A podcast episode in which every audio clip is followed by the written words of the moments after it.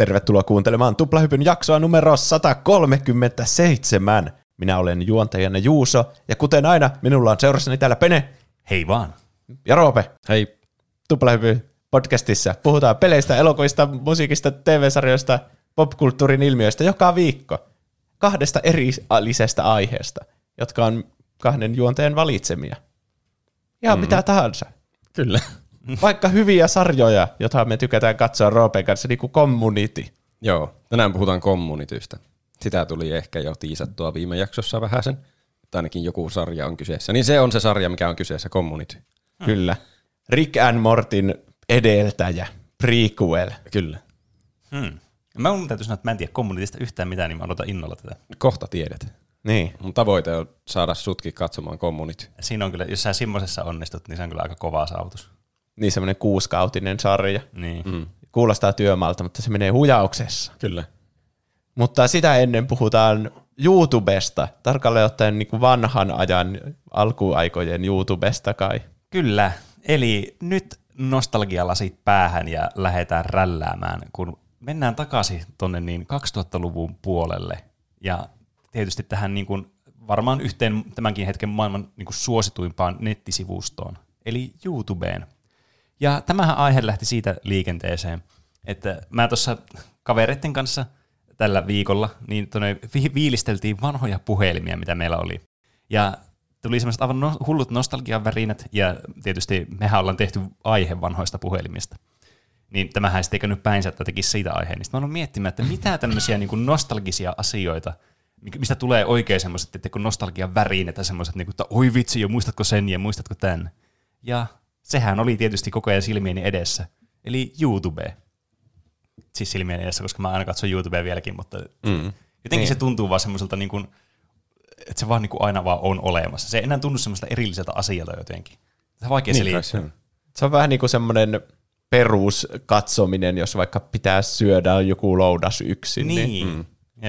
Ennen oli kaikkia, tai on nykyäänkin varmaan kaikkia muitakin videosivustoja, mutta ei kukaan sano, että katso jostain Vimeosta, niin. Kaikki, että katso YouTubesta.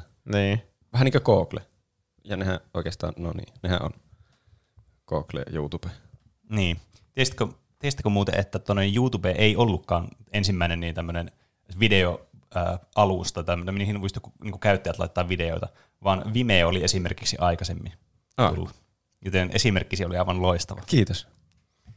Eli palataan ensin vähän tämmöiseen niin kuin pieneen historiikkiin ja lyhyen sellaiseen, koska mä varmaan veikkaan, että suuri osa tästä keskustelusta menee sitten siihen, kun puhutaan niistä vanhoista YouTubettajista ja vanhoista YouTube-videoista ja klassikoista ja muista. Ja meillähän oli myös viikon kysymyskin siihen liittyen, eli mikä oli ensimmäinen YouTube-video, jonka muistat nähneesi? Niin vastauksia tuli todella paljon, niin näistä kyllä päästään puhumaan, mutta ennen sitä tämmöinen pieni historiikki. Eli tosiaan YouTube, tämän sivuston tarina alkoi vuonna 2005 kolmesta PayPalin työntekijästä, eli Steven Chenistä, Chad Hurleystä ja Javed Karimista. Mä en tiedä, miten on tässä sanottu, Javed, en mä tiedä, vaikea nimi. Miten se kirjoitettiin? Javed, tälleen suomalaisittain tuplaveille. Okay. Ja ne päätti sitten, tai yritti tehdä tämmöistä niin kuin nettideittipalvelua aluksi, jonka nimi oli Tune in Hookup. Ja tämän sivuston niin kuin alkuperäinen konsepti oli semmoinen, että sä niin kuin laitat sinne verkkoon semmoisia deitti-ilmoituksia niin kuin videoformaatissa, mikä sitten kuulostaa ihan ahistavalta ajatukselta. Se on vähän niin kuin työhakemuksissa on joskus se, että laita videoesittely itsestäsi. Niin, en laita. Mieluummin etsin muualta paikkaa. Näiden piti sitten palkata tänne tyyppejä, että hei maksaa niille, että laittaa niitä deitti-ilmoituksia tänne. Niin varmaan arvata saattaa, niin tämä niinku menestys ei ollut kovin niinku pitkää tai oikeastaan niinku minkäänlaista.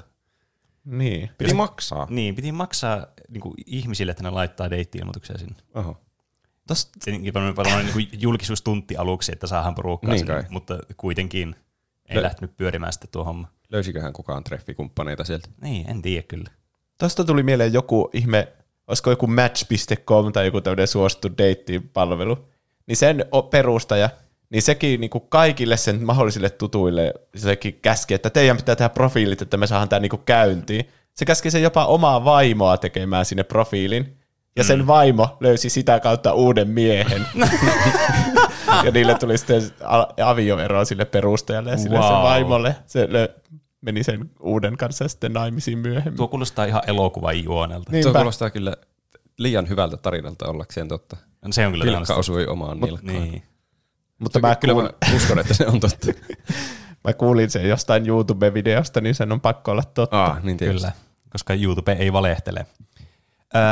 Tämä tarina sitten eteni tästä YouTubesta siihen, että tämä Javed Karim tai Javed Karim yritti netistä löytää vuoden 2004 Super Bowlin tämmöisen väliaikaesityksen. Tämän, muistatteko te tämmöisen Janet Jacksonin Wardrobe Malfunctionin? Sillä jotenkin niin kuin jossakin niin kuin tässä esityksen aikana niin sen niin kuin asustus ei jotenkin toiminut kunnolla ja sitten sen niin kuin toinen rintavissi oli paljaana hetken aikaa siellä. Liittyykö Justin Timberlake siihen jotenkin? Mä en muista kyllä yhtään. Mutta siis jotenkin tommonen, mä muistan tuon, siis wardrobe malfunction oli jotenkin semmoinen niin kuin muistettava tapa ilmaista tuo niin kuin keissi, niin se jotenkin kuulosti tutulta, mutta tämä itse niin kuin esitys ei ollut tuttu mulle. Mutta joka tapauksessa siis, miten tämä liittyy tähän, niin se ei tosiaankaan löytänyt tätä videoa niin kuin melkein mistään. Se oli tosi vaikeaa löytää tätä. Niin tässä on, niin kuin selvästi osoittautuu, että tässä pitäisi niin kuin olla tämmöinen joku sivusto, jossa olisi näitä videoita helposti saatavilla, ja sinne voisi laittaa niitä helposti. Niin tästä sitten syntyi tämä idea. Tämä vanha Tune in Hookup, niin sehän oli kuitenkin, oli näitä videosisältöjä, mitä käyttäjät pystyi laittamaan, niitä pystyi katsomaan niitä videoita, niin tavallaan samalla pohjalla lähdettiin sitten tekemään tätä uutta platformia, joka sitten nimeksi tuli YouTube. Ja, miksi sen nimeksi tuli YouTube? Koska siis alunperinhan tämä, niillä oli myös se slogani mukana tässä. YouTube is the broadcast yourself, oli se semmoinen niinku subtitle se tavallaan sille. Ja se oli aina mukana kaikissa logoissa ja muissa. Siinä youssa on järkeä. Miksi se on tuubi? No sitä mä en osaa sanoa. Tämä tarina ei tätä kerro. Katsot mua semmoisella tavalla, niin kuin, että mun olisi nyt jotenkin ottaa mediolla. Huono taustatyö. Se rimmaa. Se on varmaan yksi. Niin. No, joo. Joka tapauksessa ensimmäinen video sitten tuli tänne YouTubeen, kun tämä kehitti, joka oli juuri tämän Javedin niin sitten kuvaama, eli Me at the Zoo, joka julkaistiin 24.4.2005, ja tämä on niin kuin semmoinen tämän YouTuben alku sitten, koska tuli kuitenkin ensimmäinen video, mikä siellä on. Ja se on itse asiassa edelleen siellä se video. Katsoitko sä sen? Kyllä. Oliko se hyvä video? No siis, mä oon nähnyt aikaisemminkin tämän video, mutta siis siinä se Javed on vaan niin San Franciscon niin eläintarhassa, ja se on semmoista norsuaitauksen edessä. Ja sitten se selittää jotenkin, että norsut on siistejä, kun niillä on pitkä kärsä ja jotakin, ja sitten se oli siinä se video. Okay. Siis se on todella underwhelming, varsinkin ottaa huomioon, että se on niin kuin YouTuben ensimmäinen video. Mutta toisaalta eihän se nyt voi tietää tuommoisessa tilanteessa, että tavallaan niin kuin pitäisi tehdä joku spektaakkeli. Toisaalta tuo niin kuin lisää sitä aitoutta, että tuo on niin tommoinen jotenkin epäspektaakkelimainen tuo ensimmäinen video. Se laittaa rimaa alas, niin kaikki uskaltaa tehdä turhia tommosia blogeja siinä. Kyllä. Ja sittenhän tästä lähti tämä niin kuin nousukierre tälle. Tähän niin kuin räjähyksen lailla lähti sitten niin kuin leviämään, ja siis tämä oli todella niin kuin nopeasti sai suosiota sitten. Että niin kuin, siis alkuaikoina oli noita niin katsojia jo näille videoille, kun sinne alkoi tulemaan niitä, niin noin 30 000 per päivä. Ja se kasvoi tosi nopeasti siitä, että 2 miljoonaa ihmistä katsoi aina niin kuin päivässä niitä. Ja sitten se niin kuin kehittyi siitä niin kuin World Wide Webin nopeiten kasvavimmaksi sivustoksi kanssa sitten. Aika hyvin. Kyllä, ihan niin kuin siihen asti, että siinä missä oli niin kuin alkuaikoina 30 000 katsojaa päivässä, niin sitten niitä videoita tuli päivässä 65 000 lisää aina sinne sivustoon. Ja lopulta tietenkin siis aivan niin kuin älyttömiä määriä, en kirjoittanut ylös, kun oli jotain ihan absurdeja määriä, mitä sinne pistää videosisältöä, että sillä varmaan jotenkin enemmän partikkeleja kuin universumissa tai jotakin sinne päin, mitä sinne tuli. Nyt sinne on vielä tullut niitä shortseja, niin niitä tulee varmaan 100 miljoonaa tuhatta kertaa enemmän koko ajan. Niin kuin kesä on tulossa, niin shortsit on muodissa. Kyllä. Ja tiesittekö, että ensimmäinen video, joka sai yli 1 miljoona katsojaa, niin oli itse asiassa mainos. Nyt on grandiosa massiivi. Se oli kyllä hyvää aikana. Lähellä, mutta ei ihan. Se on hyvänä kakkosena varmastikin se grandiosa massiivi. Mutta tämä oli siis tämmöinen mainos, tämä on varmasti Roopen mieleen, jossa Ronaldinho pomputteli jotain palloa, ja sitten se oli jotenkin semmoinen Niken tämmöinen niinku NS-viraalikampanja tavallaan niinku aikansa edellä. Onko se se, missä se vetelee ylärimaan ja ottaa se aina kiinni sen pallon? Mä en muista, koska näitä oli useampi näitä videoita. Mä oon nähnyt varmasti kaikki niistä silloin se oli, aikojen alussa. Se vaikutti semmoiselta niinku geneeriseltä pomputtelulta, mitä voisi kuvitella. Mutta toisaalta, kun näitä oli monta näitä videoita, ja ne oli niinku tavallaan sitä samaa kampanjaa, niin joo. Mä en nyt sitten tiedä, että mikä näistä oli se, niinku juuri se, joka oli ensimmäinen. Kyllä mä oon varmasti nähnyt joka ikisen Ronaldinho-video, mitä netissä on. Ainakin mitä siihen aikaan oli. Mutta en kyllä kiinnittänyt huomiota, paljonko niillä on ollut katselukertoja. Aika paljon varmastikin. Kyllä. Sitten tämä tarina sittenkin siirtyi siihen, että vuonna 2006 sitten tämän massiivisen niin kuin eksploosion jälkeen, mitä tälle kävi tälle saitille, niin Google sitten osti tämän 1,65 miljardilla $. Ja se oli aika huippu kyllä niin kuin, siis sijoitus Googlelle, koska muutama vuosi takaperin 2018 niin YouTube niin kuin tuotti rahaa tuplasti enemmän kuin mikään tämmöinen niin kuin televisio niin kuin yhtiö koko maapallolla. Aha. Miten se vertautuu vaikka johonkin Netflixiin? No sitä mä en tiedä. Mä veikkaan, että Netflix on huomattavasti... No en tiedä, onko huomattava. Mä veikkaan, että Netflix on tuottavampi, koska se on kuitenkin semmoinen niin kuin paljon konkreettisempi jotenkin se tavallaan subscription pohja sillä, ja ihmiset kuitenkin katsoo Netflixiä niin kuin tyyliin yhtään ahkerasti kuin YouTubea katsotaan. Netflixille maksetaan kuukausimaksuja, mutta YouTubessa, mitenköhän ne mainossopimukset on, niin. Paljonkohan ne saa niistä rahoja? Niin, vaikea sanoa. Mä en ottanut Netflixin statseja ylös mistään. Joku Netflix tietäjä, afficionado meidän kuuntelijoista varmaan osaisi siihen vastata, mutta mä en osaa nyt tähän vastata. Mutta sen mä tiesin, että se teki tuottoa 15 miljardia silloin vuonna 2018. Sehän maksoi itsensä takaisin jo moninkertaisesti. Niin, kyllä. Eli voisi sanoa, että tämä oli niinku hyvä ja kannattava ostos.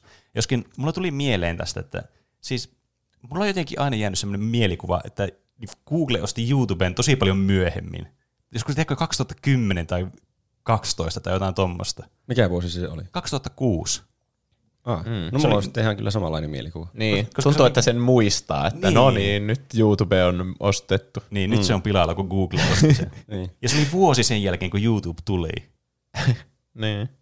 Mikä on mun mielestä, niinku, siis, se mitä mulla selvisi tässä, kun mä otin selvää näistä ja katsoin niitä vanhoja videoita, mihin päästään ihan kohta, niin mä tajusin, että miten niin kuin semmoinen niin kuin hajaantunut mun YouTube-aikajana ja käsitys sitä YouTubesta on. Jotenkin tuntuu, että jotkut videot tuntuu, että ne oli niin kuin ihan alusta asti, ja toiset on tullut joku muutama vuosi sitten. Mutta ne on sitten mennyt ihan toisinpäin, että joku on tullut tyyli heti ekana, ja toinen video sitten tullut vasta joskus 2012, kun on luullut, että se tulee joskus 2007 se video. Tai sitten voihan ne jotkut olla riiposteja kanssa. Että... Niin. Se on tietenkin totta. Ja tietysti tuossa niinku aikajanassa nyt vaikuttaa hirveästi se, että kun YouTubea kuitenkin katsotaan, no tietysti on ne viraalivideoita semmoista, mitkä niinku on tosi menestyviä juuri sillä hetkellä, semmoista kaikki katsoo niitä. Mutta sitten on niitä videoita, jotka niinku myöhemmin löytää, että tämmöinen video on täällä. Tai semmoiset videot, mikä myöhemmin vaikka saa jonkun nosteen, että jotenkin niistä on tullut nyt jotenkin suosittuja. Niin se ei tietenkään niinku helpota yhtään sitä, että tuntuu vielä jotenkin tosi semmoiselta niinku epälineaariselta jotenkin tämä YouTuben aikajana. Kai se muistaa tai yhdistää siihen aikaan, kun sen on itse nähnyt, eikä jotenkin maagisesti siihen, milloin se video on ilmestynyt, jos on itse nähnyt se joskus vuosia myöhemmin. Niin. Ja niin, siis tämähän niin kuin YouTube niin kuin lähti vaan siis suorastaan niin kuin tuli vaan olemaan, ja sitten se oli vaan semmoinen saman tien niin kuin uskomaton hitti, joka vaan niin kuin on siitä asti ollut niin kuin osana kaikkien internetkäyttäytymistä suurin piirtein. Mä en tiedä yhtään ihmistä, joka ei tiedä YouTubea. En mäkään. Ehkä jos joltakin isovanhemmalta kysyy, niin se ei ehkä tiedä. Mutta sekin ei oikeasti varmaan nähnyt sieltä joskus jonkun videon, niin, kun joku uutistoimittaja tippuu tuolilta tai juo vettä tai jotain. Kyllä kaikki on vähintään kuullut YouTubesta. Ainakin se sanan YouTube. Niin. Ehkä. Se jotenkin kans tulee hyvin niin kuin sointuu suomalaiseltakin YouTube tai YouTube tai ei kukaan ole YouTube, YouTube on vaan. Mä yritin keksiä erilaisia väännöksiä, että miten tuosta voisi sanoa suomeksi, mutta YouTube on vaan niin kuin helppo sanoa. Mä varmasti kirjoitin joskus yläasteella. Piti pitää jotakin esitelmää luokan eessä. Ja sitten mun piti mennä YouTubeen keskeisen esitelmään, että mä näytän jonkun videon, niin sitten mä kirjoitin siihen urliin jotakin, joo, tupe, sillain niin kuin J-O-O-T-U-P. Se, mä en ymmärrä, mistä se johtui. Sitten kaikki nauru mulle. Ehkä se meni niin pieleen, että se vaikuttaa jopa vitsiltä, vaikka se ei varmasti ollut niinkään tarkoituksella. Sua vaan jännitti, niin sun muistista blokkautui, miten kirjoitetaan YouTubeen. Niin vissiin. Mm. Mutta siinä oli tämä rakenteellinen osuus tässä jaksossa. Se oli todellakin lyhyt, koska kyllähän niin oikeasti tämän aiheen se pääpointti on se, että me päästään vain fiilistelemään vanhoja YouTube-videoita. Mm.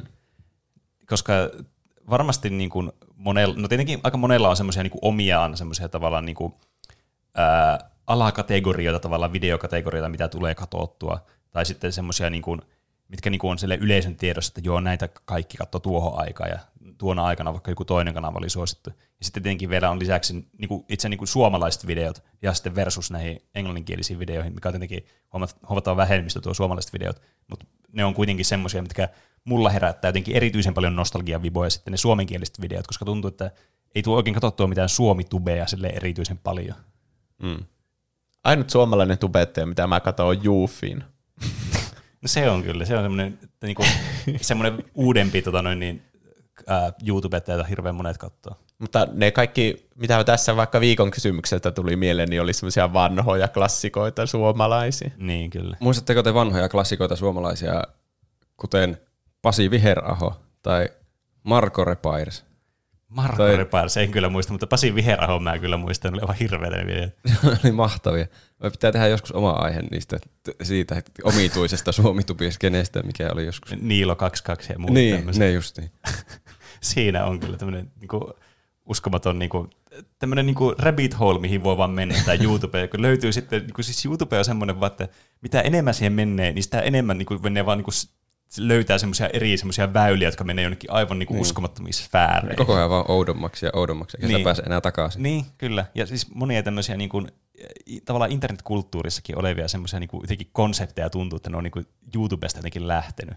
Mm. Tai ehkä ne on itsellä ollut semmoisia, että niinku, ne on tullut itselle tutuuksi YouTubesta.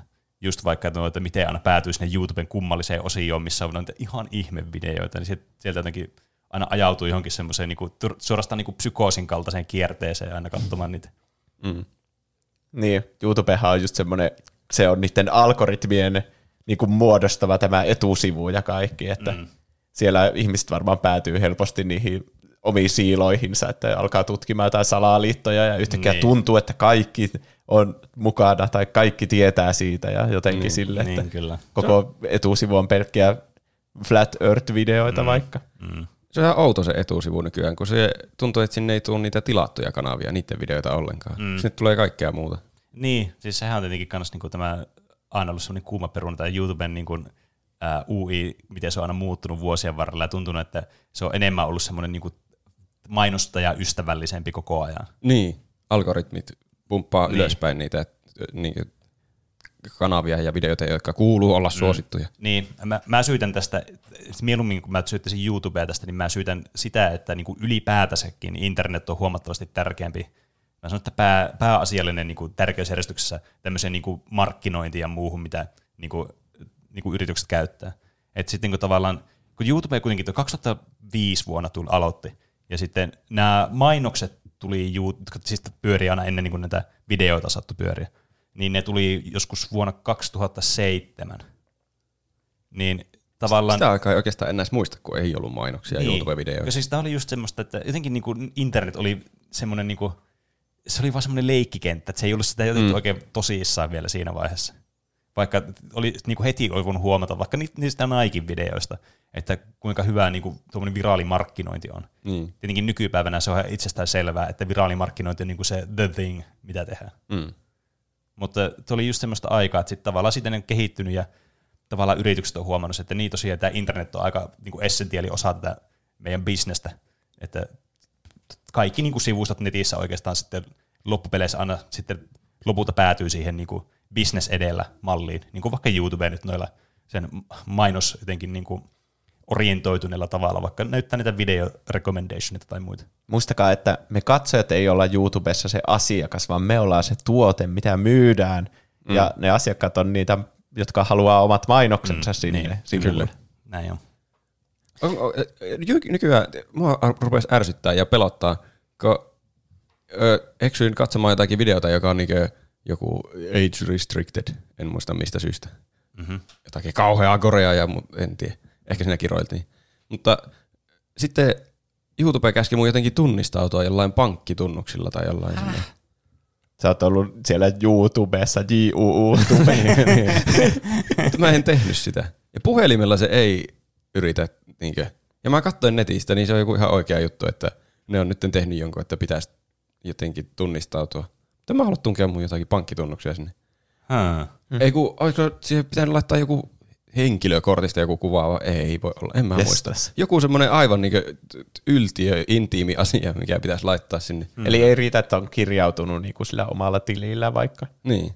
Oho. Aika erikoista kyllä. Mä en olisi vielä törmännyt itse ainakaan tuommoiseen. Toivottavasti mä en keksinyt tätä päästä. No, tukekaa kuuntelijat. Olisi aika uskomatonta, jos olisit vaan keksinyt tuon päästä ja jotenkin yhdistynyt se tähän niinku veden varmasti. Mm. No. Mä en nyt kyllä ainakaan vielä ryhtynyt moiseen, että niin laittaisin jotakin omia tietoja niin sinne kovin paljon. Toivotaan, mutta että se voi olla, että ne on kaivannut ne jostain muualta. Mm. Toivotaan, että niin, sulla ei ole jotain vakoiluohjelmia sun koneella tai jotain, mitä yrittää niin pölliä sun tunnuksia. Mm. Mutta mennään nyt tähän niin kuin näihin YouTube-klassikoihin ja semmoisiin, mitä me aina muistellaan nostalgia-pärinöissä, niin päästään mekin päriseen täällä.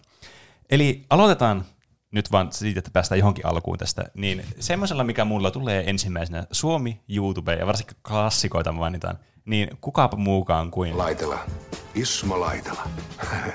Yläasteella kyllä kuunneltiin paljon niitä Ismo-remiksejä, niitä kyllä kaikkia biisejä, jotka on tehty Ismon kuuluista letkautuksista. Niin. Ja no ei kai. No joo. Niin. Kuten varmaan tässäkin monet kuuntelijat on tätä podcastia huomannut, niin Ismo Laitela on lähellä meidän sydäntä tämmöisenä meemiarvona. On, kyllä. Niin tämä meemiarvo varmastikin on juontanut juurensa nimenomaan YouTubesta. Ja näistä niin kuin Ismo-remikseistä ja sitten näistä sinätuupapaskoista, mitkä siis englanninkielinen termi on tämä YouTube poop, varmaan lähtenyt Jenkeistä alun perin liikenteeseen. Mä en itse asiassa tiedä, mistä nuo koko sinätuupapaskat on lähtenyt liikenteeseen. Se olisi oma aiheensa varmaan. Niin, mutta siis lyhyesti ne on semmoisia YouTuben videoita, jossa siis ollaan editoitu yleensä jotain toista videoa tai tämmöistä mediasisältöä, ja sitten tehdään niistä vaan semmoisia humoristisia ja yleensä niin kuin todella semmoisia ADHD, niin kuin semmoisia shokkuvalue, semmoisia niin kuin huumorivalue. En mä oikein osaa selittää. Niin absurdeja ne videot. Kohdeyleisönä on semmoiset, jotka on nukkunut liian vähän edellisenä yönä tai niin, vähän kyllä jopa darrassa vielä tällä hetkellä. Niin. Silloin on erityisen hauskoja kyllä, sillä vähän liian väsyneen. Niin. Kyllä. Mä joskus otin selvää näistä, koska mä tykkäsin ihan hulluna sinätuupapaskoista.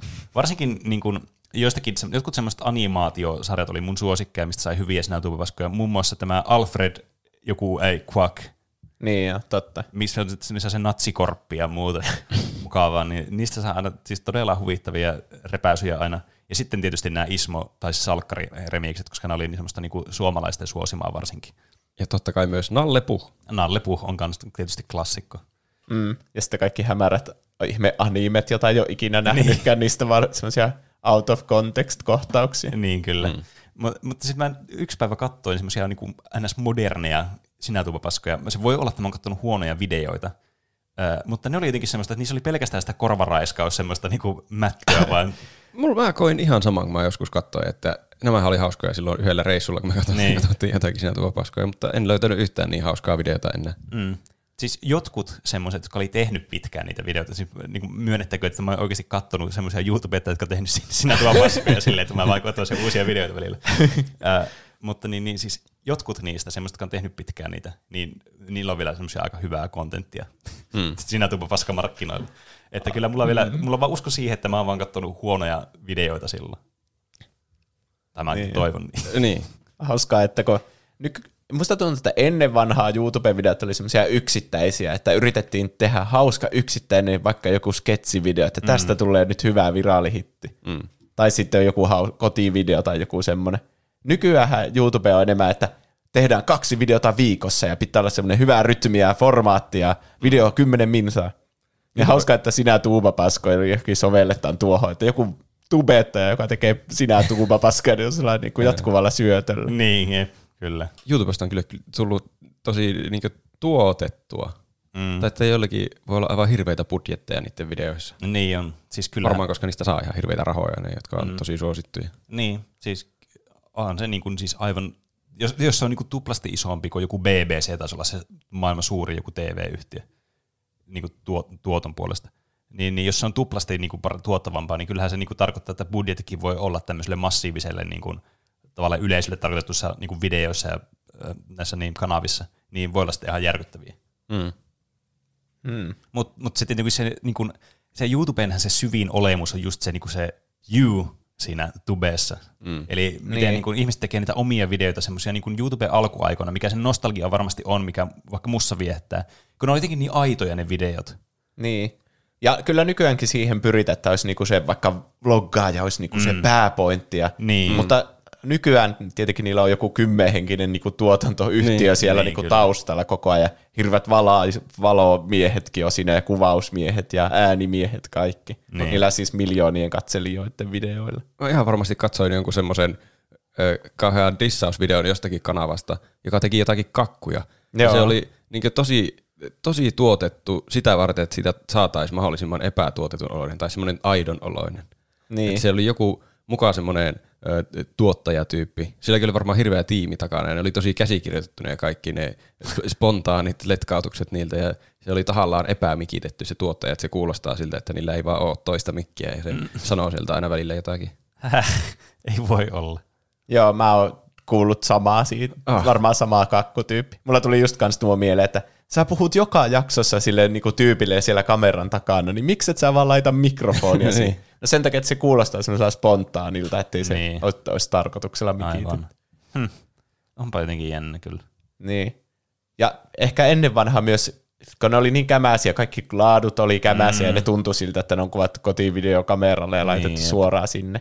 Siinä tulee semmoinen olo, että kuka tahansa voisi tehdä seuraavaa viraalin hitin. Niin, kyllä.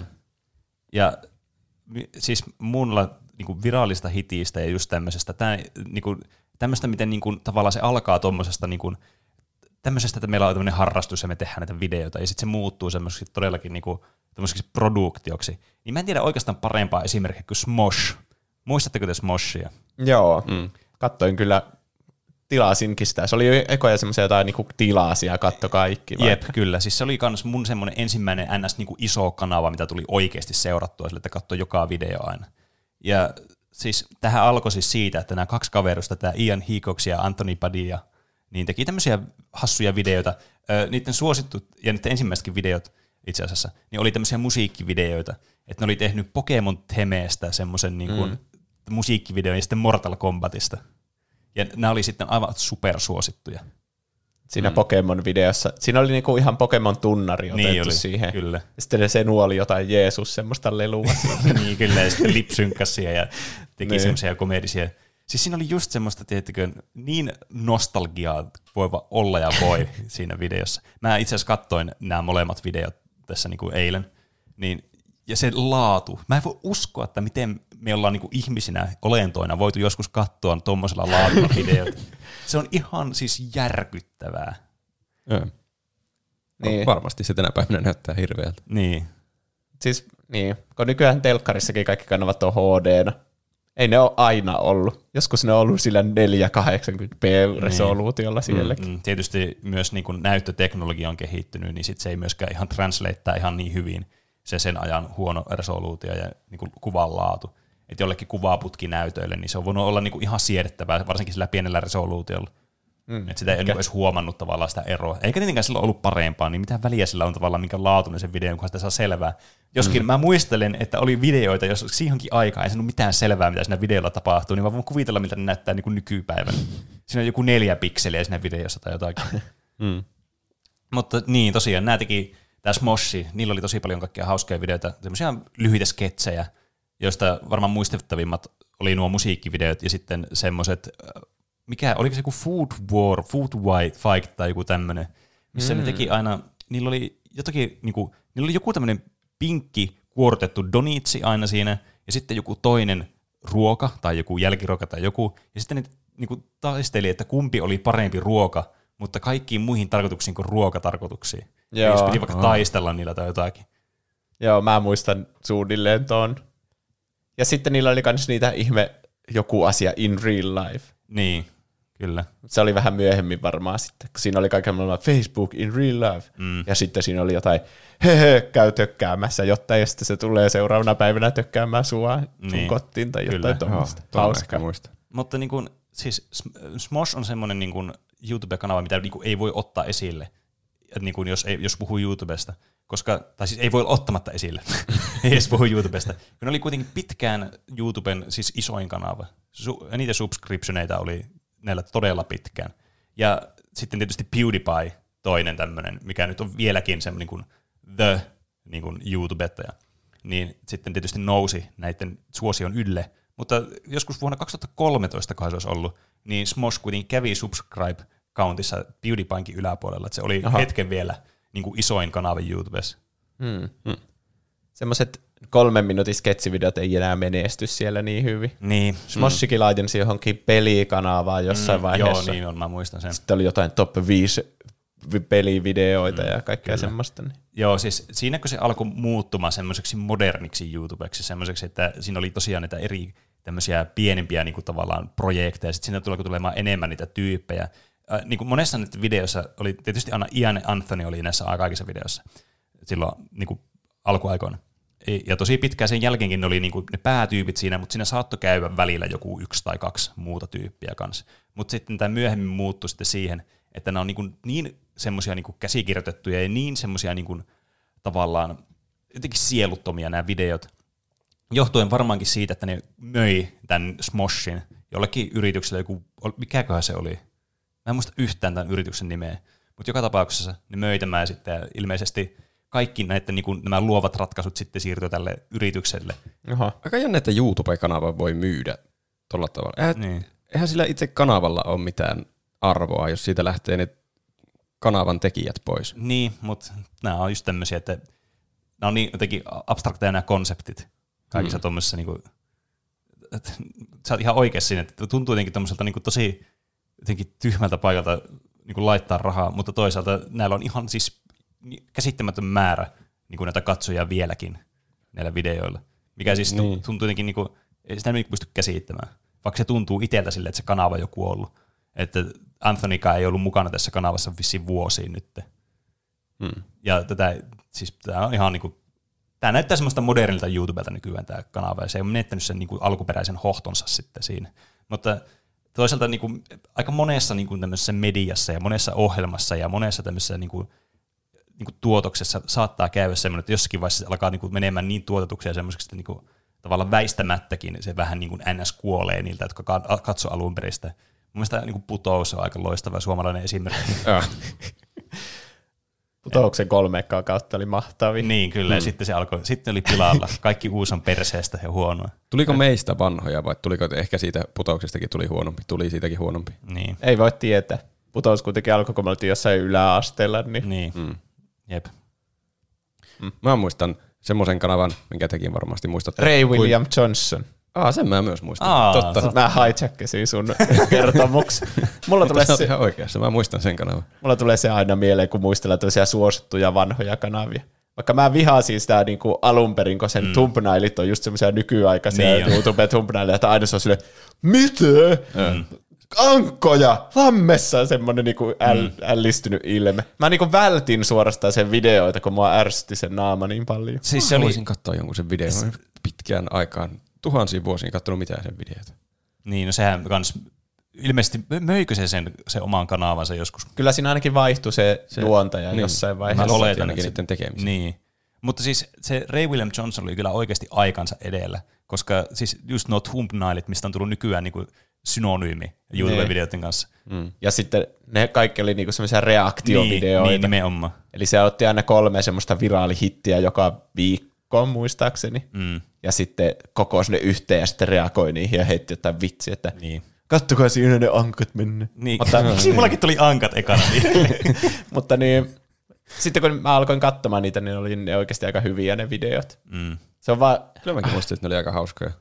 Se oli kyllä aikaansa edellä. Reaktiovideoita ja tommosia nykyaika thumbnailia. Ja sillä oli kans tosi niinku tuotetun oloisia ne videot. Silleen niinku kauan sitten jo. Että sillä oli semmoinen niinku selkeä semmoinen studio-backgroundi siinä ja semmoinen, niinku, hyvin valaistu, hyvin kuvattu. Niin, oli se selvästi suunnitellut semmoisen formaatin, että tätä on helppo tehdä joka viikko. Niin, kyllä. Mm. Mutta mitä kanavaa mä muistelin Ray William Johnsonin lisäksi oli Nika Higa. Mm, se oli kans, mikä muutui Smoshista mieleen. Oliko se niitä sketsivideoita kanssa? Se oli varmaan ihan ensimmäisiä, mitä mä... Tosi vaikea miettiä, mikä olisi ollut ensimmäinen YouTube-video, mitä on nähnyt. Mutta se oli ainakin ensimmäisiä. Niillä oli joku semmoinen How to be a Ninja. Joo, kyllä. Mä muistan kans... Mä en hirveästi Nika Higaa kattonut. Mä muistan, että se oli tosi suosittu. Mutta mä muistan päällimmäisenä Nika Higasta just ne videot, mitä itsekin on kattonut. Just no How to be joku. Mm. Ja sit siellä oli aina kaikkea eri juttuja. How to be ninja ja How to be joku... En mä tiedä, joku Spaceman tai jotain. Se oli vaikka mitään. Mä en muista enää paljon muuta kuin How to be a Ninja, niistä ihan vanhoista. Jep. Sitten sekin muuttui kyllä. Niiden porukka kasvoi koko ajan, niistä tuli koko ajan semmoisia tuotetumpia videoita. Mutta se mun mielestä pysyi niinkö, ainakin se sen ykköskanava sillä aika raiteilla, että ne teki semmoisia niinkö sketsejä tosi paljon. Jep. Et ne oli ihan hauskoja vielä myöhemminkin. Mm.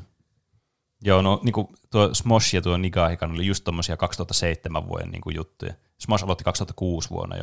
Tai mä en ihan varmaan aloitti kuin Nika Higa jo silloin, mutta se oli jotenkin, ne oli niinku semmosia, tiedättekö niinku semmoset niinku vähän niinku kilpailevat, vähän niinku joku Naughty Dog ja Insomniac Games vai jollakin Crashilla ja Spyrolla.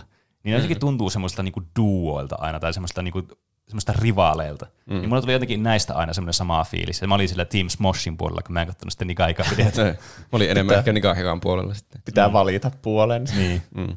Tuommoista jotakin kaksi asettelua, eli sanaa ei nyt niinku onnistu millään sanomaan tässä. Muistatteko tämmöisen? Mä muistan tuon äänen, kyllä. Oliko se jossakin Vovi-hommassa? Kyllä. Joo. Siis nämä vanhat pelivideot, just tämmöisiä, niinku, missä niinku, sen ajan pelejä niinku, hirveällä laadulla ja muuta, niin mä muistan Runescape-videot, jossa oli jotakin System of a Downin biisejä aina. Ja sitten Leroy Jenkins oli tietysti tämä niinku, klassikko, mikä mä en muista, vaikka mä en itse niinku, Vovia pelannut. Mutta tämä oli niinku, semmoinen, mikä se, niinku, oli sille, että tiesi heti aina, että mistä puhuttiin. Mä muistelen, että mä en nähnyt itse tätä videota, vaan sitten kaikki alkoi yhtäkkiä sanomaan Leroy Jenkins. Mitä? Mikä se on? Ja sitten mun piti mennä itse katsomaan se video. Sitten mäkin olin mukana vitsissä. Niin.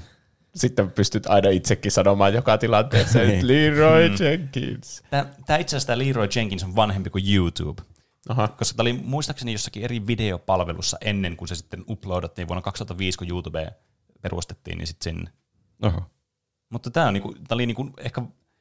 No, mä olin sanomassa, että tämä yksi vanhimmista videoista, mitä mä nähnyt. Tietysti vanhin nyt on se Me at the Zoo, mutta tämä on niin kuin oikeasti yksi vanhimmista YouTube-videoista, mikä mä oon nähnyt silleen, mikä on sillä sivuilla vieläkin. Pelivideosta tuli meille myös Machinima ja sitten ne Red vs. Blue, ne Halo-videot. Ne on kyllä hyviä ne Red vs. Blue-videot. Machinima mä olin ihan unohtanut. Niillä oli kaikkia mahdollisia pelejä. Niin oli. Ja kaikkia semmoisia niin kuin animaatioita ja muita. Semmoisia aika huumoripohjaisia. Olikohan sekin jopa niinkö Machinimaan alla se, mä katsoin joskus Excess Adventures in Minecraft, semmoinen David Angel 64 nimelläköhän se nyt se on se kanava nykyään. Siltä mä oon katsonut paljon videoita aikojen saatossa. Hmm. Se on tehnyt ihan tosi pitkää videoita, niin se teki semmoisen tosi suositun Minecraft-sarjan joskus kauan sitten. Niin kuin tommoseen juonellissa, niin kuin Red vs. Blue. Ei se ei ollut semmoinen sarja, vaan että se vaan pelaili Minecraftia ja selitti asioita. Okei. Niin. Siis mulle jäi vaan Machinimasta mieleen se niinku päällimmäisenä. Tietysti no niinku videot nyt tulee vähän mieleen niitä. Ja tuli aina se Machinima sen logo siihen alkuun, se video alkoi silleen. Se oli aina jotenkin. Siihen aikaan se tuntui, että tämä on niinku laadun merkki. Tämä on niinku approved by Nintendo-tyyli. Niinku... Silloin kun Ismo Laitela sanoi, sinä tuhmapaska, niin siitä tietää, että nyt on laatuvideo tulossa. Mm-hmm. Mitä hitaammin tippuu, sen parempaa tulee. Mutta siis mulla jäi vaan tästä Machinimasta jälkeenpäin mieleen, vaan että ne vissiin niinku lypsi aivan hirveästi rahaa niiltä tekijöitä, jotka teki niitä videoita, että ne oli niinku todella huonosti sai itse niistä mitään, mutta Machinima veti sitten aivan kauheat tuohet itse sitä. Niin, niistä saa sen leiman, että nyt on hyvää kontenttia tiedossa, niin sitten kaikki katsoo sen, mutta sitten ne saa kaikki rahat. Niin, kyllä. Että tämä oli jo tämmöistä... Niinku, isoa pahaa korporaatio. Kyllä, tämmöisen alun niinku, korporaatioaikaa tuo Machinima. Mm. Sitten mulla kans tuli mieleen tuosta, ja sanoit, no sinä tuva paskat kans, niin mulla tuli toinen kans hyvä semmoinen klassikko mieleen. Muistatteko tämmöisen? Tervetuloa Mikkelistä, Olli Hokkanen! No tottahan toki. Niin, mä näkin ton kyllä telkkaristakin silloin, mutta nuohan on just tommosia, joita YouTubesta sitten katsotaan uudestaan ja uudestaan. Niin. Ei jaksa enempää, ei pysty. On kyllä unohtanut Olli Hokkasen aivan täysin. Siis niin kävi näin. Nyt kävi näin, ei pysty juomaan. Siis oli aika, joka kesti niinkö, varmaan ainakin minun mielessä 17 vuotta, kun kaikki oli liian hapokasta sen jälkeen. Siis kyllä. Niin kun, kuka muistaa Ennätystehtaan? Ei kukaan, mutta Olli Hokkanen jotenkin semmoinen, mikä muistaa aina. Se mehumies oli myös hauska. Ai niin, siellä oli semmoinen. Se oli Olli Hokkasen seuraaja. Niin. Mihin se kaikki mehu menee sulla? No jalkoihin. Okei. Mutta siis niinku... Siis kaikki tämmöiset, niinku, jotenkin niinku, tämmöistä absurdia, niinku, miten sai tuommoista huumoria irti. Niinku, se Olli Hokkanen tietysti se oli hauska sieltä TVstä, kun se tuli, mutta sitten niinku, tuo YouTube ja tuommoiset niinku, remiksit ja muut sitten sai tavallaan sen niinku, vielä niinku, elevoitumaan semmoiselle niinku, meemistatuukselle, semmoiselle niinku, kuolemattomalle suorastaan. Että miten niinku, vieläkin voi muistaa tuommoisen jutun, kun ei tuommoista nyt muistaisi yhtään, jos tuosta ei niinku, tekisi tuommoisia tyhmiä remiksejä tai muita. Niin, varmasti on.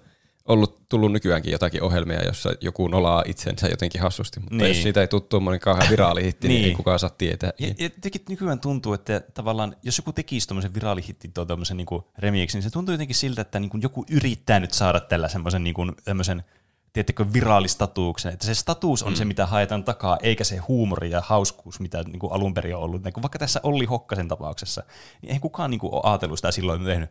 Vitsi, tässä tulee semmoinen vitsi viraalihitti, kaikki suomalaiset tietää, että ei todellakaan. Se pitää tapahtua vahingossa. Niin, kyllä. Orgaanisesti. Niin. Mutta nykyään niin paljon kaikkea niin kuin sisältöä ja kaikkea, niin kuin, siis internetmediaa muutenkin tulee niin kuin koko ajan, joka tuutista. Niin se ei, niin kuin, sitä on niin paljon vaikeampi saada sitä autenttisuutta, sitä al denteä tunnelmaa siihen. Yksi kansallinen Suomi-klassikko, mitä tuli mieleen, tuli myös tämä semmoinen kanava, jolla ei ihan hirveästi ollut videoita, mutta mä muistan tämän yhden videon, nimittäin Paskapelit Big Rigs. Mä oon varma, että Juuso muistaa tämän. Siis se on se, missä ajetaan sillä rekaalla ja sitten se menee siltä lattian läpi. Joo, ja sitten se arvostelee sitä peliä se tyyppi, jonka nimeä nyt on valitettavasti kyllä muista tässä. Onkohan mä nähnyt niillä jonkun toisen videon? Siellä oli myös joku, missä jotakin paskaa paintball-peliä.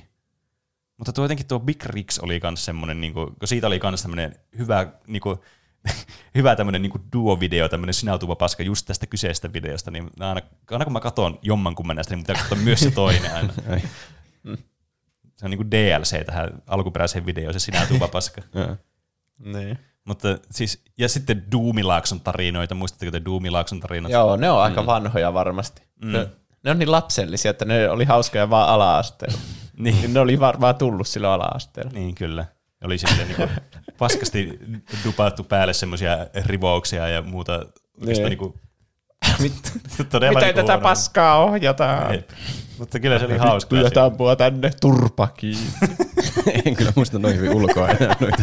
Kyllä mä tuossa kuuluisimmat lait muista. Kyllä Juuso omat duumilaaksansa tietää. Ne. Kyllä. Ja sitten kanssa tämä aivan legendaarinen. Toistelu, jaska! Niin, onko se niin, He-Manista otettu ne kohtaukset ja sitten onko siitä se silmämies ja kaikki? Joo, siitä on siis tosi monta semmoista niin kuin, tämmöistä juttua, hauskaa juttua, vähän niin kuin semmoista niin kuin, tiedätkö, laajaa inside-läppää jotenkin lähtenyt noista taistelujaskoista. Niin. Ne on ylittänyt vähän niin kuin sen oman videonsa. Joku taistelujaska on varmaan tunnetumpi termi kuin se itse video tai se hiilä tai mikä onkaan siinä. Niin, kyllä. Siinä on myös tämä klassikkolaini, mikä on mun suosikkilaini. Mieluummin nyrkki perseessä kuin asua lohjalla. Joo, kyllä. Onhan tuossa niinku tommoista, niinku, siis tuossa just semmoista niinku autenttista 2000-luvun puolivälin huumoria. Siis tämmöistä niinku, ei saa niinku, nykypäivänä edes ostettua mistään. Tämä on niinku, siis niinku, timanttista sisältöä. Tuommoinen selvästi yhdellä otolla tehty ääninäyttely tuo, mutta silti tosi hauska. Niin, kyllä. Muistatteko te semmoisen videon? Mä luulen, että mä oon ennenkin kysynyt teille, että muistatteko te tämmöisen videon, ja te ette ehkä muistanut, kuin Ultimate Showdown. Tämä nimi kuulostaa tutulta. Kuulostaa siltä, että sä kerroit siitä joskus aikaisemmin. Se oli semmoinen biisi, jossa oli semmoinen piirretty video, missä kaikki joku supersankarit tai muut mediahahmot taisteli keskenään. Ja se oli niiden Ultimate Showdown. Mulla tulee tosta mieleen Epic Rap Battles of History. Nekin on hyviä. Ne oli kyllä myös videoita. Sanokaa kuuntelijat, että hyi Juusolle ja Penelle, jos te muistatte Ultimate Showdownin. Se kuulostaa jotenkin etäisesti tutulta. Mä oon varmaan nähnyt videon tai pari, mutta mä en ole silleen... Tiedättekö, kun YouTube-videoita on voinut katsoa sillä tavalla, että kaveri on näyttänyt sille sen videon, ja te katsotte sitä, tai sit sä itse löydät sen videon tavallaan, itse katsot sen, niin se muistaa jotenkin paremmin sen, kun itse löytää jonkun ja katsoo sen, koska helpommin sitä katsoo muita samoja videoita. Mutta sitten se on aina se YouTube-videon toiselle näyttämisen paine, mikä tulee aina mieleen. Se on kyllä vähän sellainen kiusallinen tilanne aina. Että sitten jos ei saakaan mitään reaktiota. Niin, kyllä. Ei vitsi, tämä on tosi hyvää video, mä vieläkin nauran tälle. Sitten on hirveän kiusallinen tilanne, ja sitten se, joka näyttää sitä, niin tajuaa, että ei tämä olekaan niin hyvää. Mitä mä luulin. Se, että posket alkaa punoittaa ja tuntuu, kun naama on yhtäkkiä tosi kuuma. Niin. Ja sitten se menee pilalle itseltäkin sen video, sitten kun näyttää se jollekin, niin aina tulee mieleen se tilanne, vaan että voi ei. Se salaisuus, että se pitää setupata sillä lailla, että hei, mä laisin tämmöisen videon, en mä tiedä, onko se oikeastaan niin hauska. Mä olin vähän tosi väsynyt, kun mä katsoin sen, että katsotaan nyt sillä lailla varalta kuitenkin. Mutta toisaalta sit sä, sä petaat jo pettymystä tuossa. Mutta sitten siitä voi mennä vaan ylöspäin. No joo, mutta sitten se ylärima ei ole sitten niin korkea kuin mitä se voisi olla. Tuo on vähän tuommoinen... Tuommoinen low risk, low reward tyylinen skenaario. Ehkä ei sano mitään. Laittaa sen videon vaan pyörimään ihan täysin hiljaa ja sitten se toinen, mitä sä teet? Näppi tiritti mun koneesta ja sitten vaan kylmän rauhallisesti laittaa sen videon pyörimään. Sitten pitää katsekontaktin koko ajan videoa. Että sä varmasti tepittää sitä videoa, eikö sua? Jos se katsoo muualle, niin pitää kääntää pään takaisin ruutuun. Videoalusta heti, kun silmät räpähtääkään. Niin. Sitten kans, mikä mulle tuli mieleen, niin se tämä, no en mä osaa oikein selittää tämä, kaikki tietää tämä. No, mitäs Simo? Ei mitään, luen tässä akuaikkaa. Jaha. Aivan siis kerta kaikkiaan loistava video. Tämä oli kyllä kummallisimpia videoita, mitä oli olemassa. Musta tuntuu, että mä näkin sen ihme Dragon Ball Z-versio ennen sitä alkuperäistä. Jotenkin katso kaikkia Dragon Ball Z-videoita. Tai mä muistan ainakin semmoisen It's My Life-musiikkivideo, joka oli tehnyt Dragon Ball-kohtauksilla. Sitä katsoin monesti. Ja mitäs muita noita oli. Tuo ihme Simo-videoja. Jep. Siis, näitä siis ihan hirveästi. Mä kattelin vaan näitä... Mä mietin aluksi, että okei, no mä en ota nyt näistä mitään ääninäytteitä mistään, koska nämä on kuitenkin näitä on niin paljon näitä videoita. Mutta mulla oli ihan pakko joistakin ottaa, kun niitäkin tuli semmoisia hyviä fiiliksiä niistä, niin mä olin vaan jakaa näitä hyviä fiiliksiä tässä sitten. Yksi semmoinen, mikä on aina ollut yksi mun suosikki tämmöistä klassikkoista YouTube-jutuista. No itse asiassa tämä ei ole YouTube-klassikko siinä mielessä, että tätä ei editoitu yhtään, mutta tämä on kuitenkin YouTubesta tullut katsottua. Eli siis... Onko sulla stringit? Ai mulla? Niin. On, totta kai. Mustat? Nahkaset, semmoiset punaiset. Okei, heippa. Joo, hei. Se on se huono päivä sillä chatti, mikä se on? Chattijuontajalla. Ei ollut puuhöylä. Mun piti ottaa kokonaan tuo hiljaisuuskin, mikä tässä oli niin koominen. Eli siis oli oliko tämä joku Sub-TV vai jonkun Nelosen tai jonkun tämmöinen ohjelmajuontaja, jolla siis musta tuntuu tästä useampi video, miten tällä menee ihan vittuiksi kaikki näin juontajutut. Sille soittelee vaan kaikki trollit. Niin, ja tämä on tietysti ollut se alkusoitto, että mistä kaikki on lähtenyt liikenteeseen. Mä veikkaan, että tämä internetmaine, mikä tuli tästä YouTubesta just, oli se tavallaan, miksi sitten tämä kärsimys seurasi sitten tätä henkilöä sitten kaikissa tämmöisissä ohjelmissa, missä pitää sailla jotenkin. Toinen, samasta videosta tietysti tämä toinen klassinen laini. Mikä on kuvassa? No se on ihan selvä, tuo on puuhöylä. Ei ole puuhöylä. No haista vittu sit.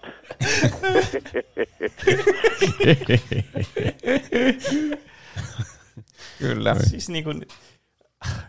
Siis mä tiedän, että YouTuben konseptina on niin kummallinen, koska ei tätäkään voi sanoa YouTube-videoksi suoranaisesti, koska tuo on vaan repästy suoraan jostakin Sub-TVstä vaan ja laitettu siihen. Mutta tietenkin tämä tuntuu, että tämä on oleellinen osa tämmöistä suomalaista YouTube-historiaa. Niin. On kyllä ehdottomasti. Ne uutismokat, niitä jaettiin paljon, se Kirsi Almsiraa tippuu tuolilta. Se on aika hauska. Polttopilluisku. Ja sitten, anteeksi, nyt juon vettä. Niin, kyllä. Niin, ja sitten se yksi, joka sai potkut, se joka joo kaljaa siinä. Ai niin, muistatteko sen? Joo. Mikä on tietenkin vähän harmi. Ja sitten mulla näistä tuli mieleen Suomi-tubeen klassikko, se 2 kilon siikavideo. Ai niin, joo. Totta. Ah, ei vitsi. Siis, miten mulla nyt tuli taas mieleen joku 5 videoa tuolla? Tuo oli silleen 2 kilon siika oli ja sitten siis tietysti aivan niinku uskomaton Suomi-klassikko. Mä kävin nyt keväällä pilkkimässä ja sitten vaikka mä sain sellaisia ihan pieniä sellaisia sinttejä, niin mä aina uusin täysin, että oi jumalauta, mikä mötkö, siika on se siellä. Kuinka moni siihen aikaan, kun se video oli niin pinnalla, niin oli vaan pilkkimässä ja huusi, kaikki jäät vaan raikui noita laineja. Ihan varmasti oli. Siis 2 kilon siika. Sitten tämä niin, siis mikä tää on tää, missä se poikaa silleen, vetää sen joku joe tai semmoisen pikku rapaako yli silleen, äkkiä nyt muna lopuu, eikä epälopuukaan. Sitten se vetää semmoisella polkupyörällä siitä ja tippuu sinne vetteen silleen, ai vittu, mä oon ihan jäässä! Ui jumaa. Se on vaan se kuva ja vaan koko ajan, että ui jumaa, kun se tyyppi vaan siellä ihan jäässä. Kuinka vanha video se on se, mitä me ollaan viime aikaan katsottu? Paljon se passiivis-aggressiivinen lapsi, joka esittelee sitä virpomisvitsaa. Mikä se on? Sitä haastatellaan siinä yleensä. Tämä on joku 2 vuotta vanha ehkä maksimissa. Se on niin uusi. Mutta siis, käydään nyt täällä läpi hienosti tässä. YouTube-video siinä. Kyllä. Niin, tyyppi haastateltaan semmoista lasta jossakin niin kuin koulussa tai eskarissa. Mä en ihan varma. Mä en vaikka koulussa, joka eka tai tokaan luokalla. Ja sitten tämä haastattelija kysyy, kun ne tekee tämmöisiä vitsoja, eli näitä, mitä annetaan pääsiäisenä, kun mä käyn virpomassa. Ja sitten se kysyy siltä, että no, mitä sä oot nyt tehnyt tässä tai jotain, ja sitten se on, että siinä selittää jotakin, että minkälaisia, mitä sä oot nyt laittanut tuohon sun vitsaan? No. Hei, mä tajusin mikä se on. Onko se vihta? Vihta. Ei voi olla vitsa, se on eri asia. Mitä käytetään saunassa? Ai niin totta. Sillä on 2 eri nimeä vasta kanssa. Mitä? Saunan vasta. Mikä se on se pääsiäistikku? Sillä on varmasti joku sana. Nyt mä kyseenalaistan koko todellisuuden. Mulla meni ihan niinku ajatus nyt. Anteeksi. Musta tuntuu, että munkin todellisuus vaan niinku luhistuu tässä silmien edessä. Onko se joku vista sulle? Onko se vitsa? Vitsa sulle, palkka mulle. Joku, olisiko se vitsa? Ehkä se on vitsa. Aina pitää googlettaa äkkiä. Harvinaislaatuinen tuplahyppyhetki, kun me tarkistetaan fakta itse. Tämä on tärkeää. Mä veikkaan, että se on vitsa. Pajunkissa vitsoilla. Niin. Okei, on vitsa on siis oikeassa. No sanokaa mä oikein sitä tämän koko jutun aikana, kun mä en enää muista, mitä mä nyt sitten sanon. En mäkään muista, mitä mä sanon. Mutta nyt se on ainakin vitsa. Niin. No joka tapauksessa jatka siis tämä kaveri tässä, jota haastatellaan, niin on sitten, kun se kysyy, että mitä sä oot laittanut siihen sun vitsaan, niin se on, että no, jos niitä nyt koristeita tähän, aivan uskomattoman säsi semmoisella vittuilutyylillä. Siis, mikä kanssa videon nimi on? Mä haluaisin, että kaikki kuuntelijat katsomassa, se on tosi hyvä. Moni on varmasti nähnyt, se on aika suosittu video, mitä mä oon käsittänyt. Niin. Mutta jos ei ole nähnyt, niin välittömästi katsomaan. Niin, kyllä se varmaan jotenkin löytyy, että no varmaan nyt niitä koristeita pitäisi olla. Niin. Googlaa sen tolla tavalla, niin löytyy. Niin, kyllä. Se oli vielä jotenkin, että no aiotko sä mennä virpomaan? Ja sitten oli, että ei mä oon käynyt virpomassa, se ei ollut mun juttu.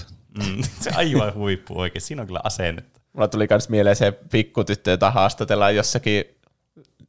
Siltä kysytään, että mikä on sun lempieläin, ja sitten se sanoo, että pupu. Niin, ja sitten se on silleen, no, ootko sä käynyt silittämässä pupuja?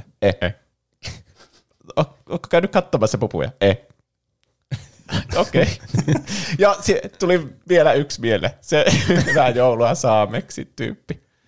Niin se. Semmoinen joku saamelainen lapsi, jota haastatellaan joskus joulun alla uutisissa. Niin sitten se sanoo, se kysyy siltä, että voitko sanoa vielä loppuun hyvää joulua saameksi, niin sitten sanoo hyvää joulua saameksi. Ja se loppuu siihen.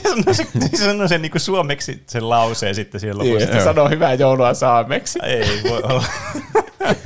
Täysin ilmeettömästi. Niinhän se pitää tehdä tietysti. Ai vitsi.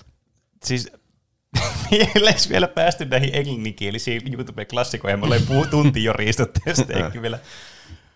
Mutta joo, niin, muun muassa semmoisia niin kans, mitä mulla tulee mieleen, niin mennään nyt sen verran, mitä keretään. Niin, Happy Three Friendsit, muistatteko ne? Ne oli hirveitä. Aivan karmeita. Mä en tykännyt niistä yhtään, mutta olisi vääryys olla muistuttamatta teitä kuuntelijoita Happy Three Friendsistä. Jos me kärsitään, niin tekin kärsitte. Niin kyllä. Niistä tuli vähän pahaa oloa pienellä katsoa. Miksi kaikki kaverit halusivat katsoa niitä? Niin, ei ollut yhtään hyviä videoita. Niin, siis tässäkin on nyt, kukaan meistä ei tykätty niistä, mutta jotenkin tuntuu, että kaikkiana tykkäsi niistä. Niin. Ehkä haluttiin näyttää kovikselta, että vähän katsotaan tämmöisiä raakoja videoita. Minua ei liikauta tämmöiset silpomisvideot. Niin, kyllä. Ne oli semmoisia gore-animaatioita, missä tämmöiset söpöt, suorastaan lastenohjelmasta tämmöiset eläimet sitten kuoli jollain kummallisilla tavoilla. Sillä, mä ymmärrän sen komediafaktorin siinä, mutta ne oli mun mielestä lapsena tosi pelottavia. Niinpä. Mä en vieläkään tykkää mistään gore-asioista. Vielä vähemmän lapsena. Mutta niin on, kai siinä on se idea, että ne on mukaan lastenohjelmahahmoja ja sitten niille tapahtuu tosi epälastenohjelmaisia asioita. Niin, kyllä. Yksi, mikä mulle tuli kans mieleen, niin muistatteko Charlie the Unicornia? Missä oli semmoinen yksisarvinen nimeltä Charlie ja sitten ne lähtee semmoiselle karkkivuorelle. Ja sitten kun ne menee sinne, niin sitten ne on sitten hey Charlie, go into Candy Mountain, bla bla bla, jotakin. Siinä on kaksi semmoista niin kuin naivin oloista kaverissa, ja sitten se Charlie on koko ajan että no vittu lähe, onko pakko, no mennään sitten, ja sitten se menee sen vuoren sisälle, ja sitten ne sulkee sen oven, ja sitten sillä vaan poistetaan munuainen tai jotakin sinne. Ai niin, olikin. Okay. Kunnan tuommoinen plot twist, mutta mä ehkä aika moni kuuntelija varmasti muistaa Charlie the Unicorn. No, mä muistan, että mä katsoin Charlie the Unicorn-videon.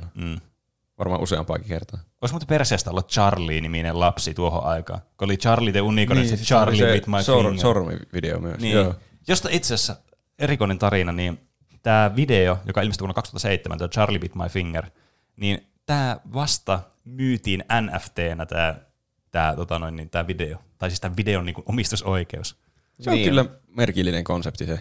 Niin on. Mä en tiedä, mitä se tarkoittaa, mutta joku kai omistaa nyt sen videon. Niin, kyllä. Ne oli ottamassa pois sitä kokonaan YouTubesta nämä niin kuin alkuperäiset omistajat tälle videolle, mutta sitten se, joka osti tämän videon, mitenköhän paljon se osti jollakin $700,000 tämän niinku tämmöisen bragging rightsin käytännössä, kun nämä, niille, jotka ei tiedä, ei sillä, että mä nyt tietäisin mitenkään hirveän tarkasti, mutta silleen niin kuin ne non-tangible, jotakin. En mä tiedä, mitä ne sanat siinä on.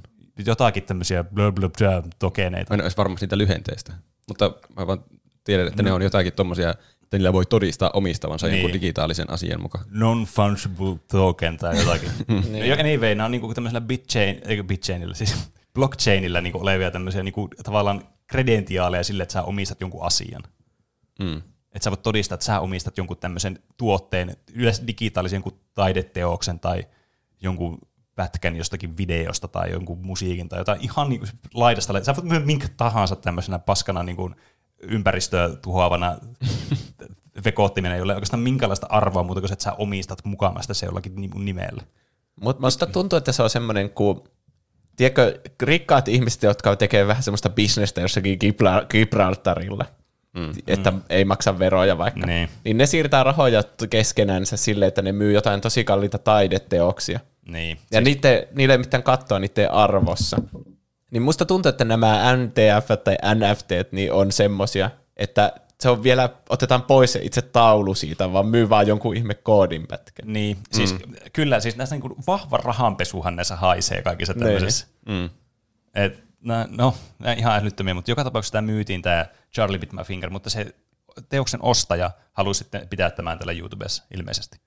No niin, kaikkeen iloa. Silläkään ei ole mitään merkitystä, kun tavallaan sä voit kopioida tätä loputtomasti, ja sitten joku voi vaan reuploadata sen, ja sitten tavallaan joku voi ladata sen omalle koneelle.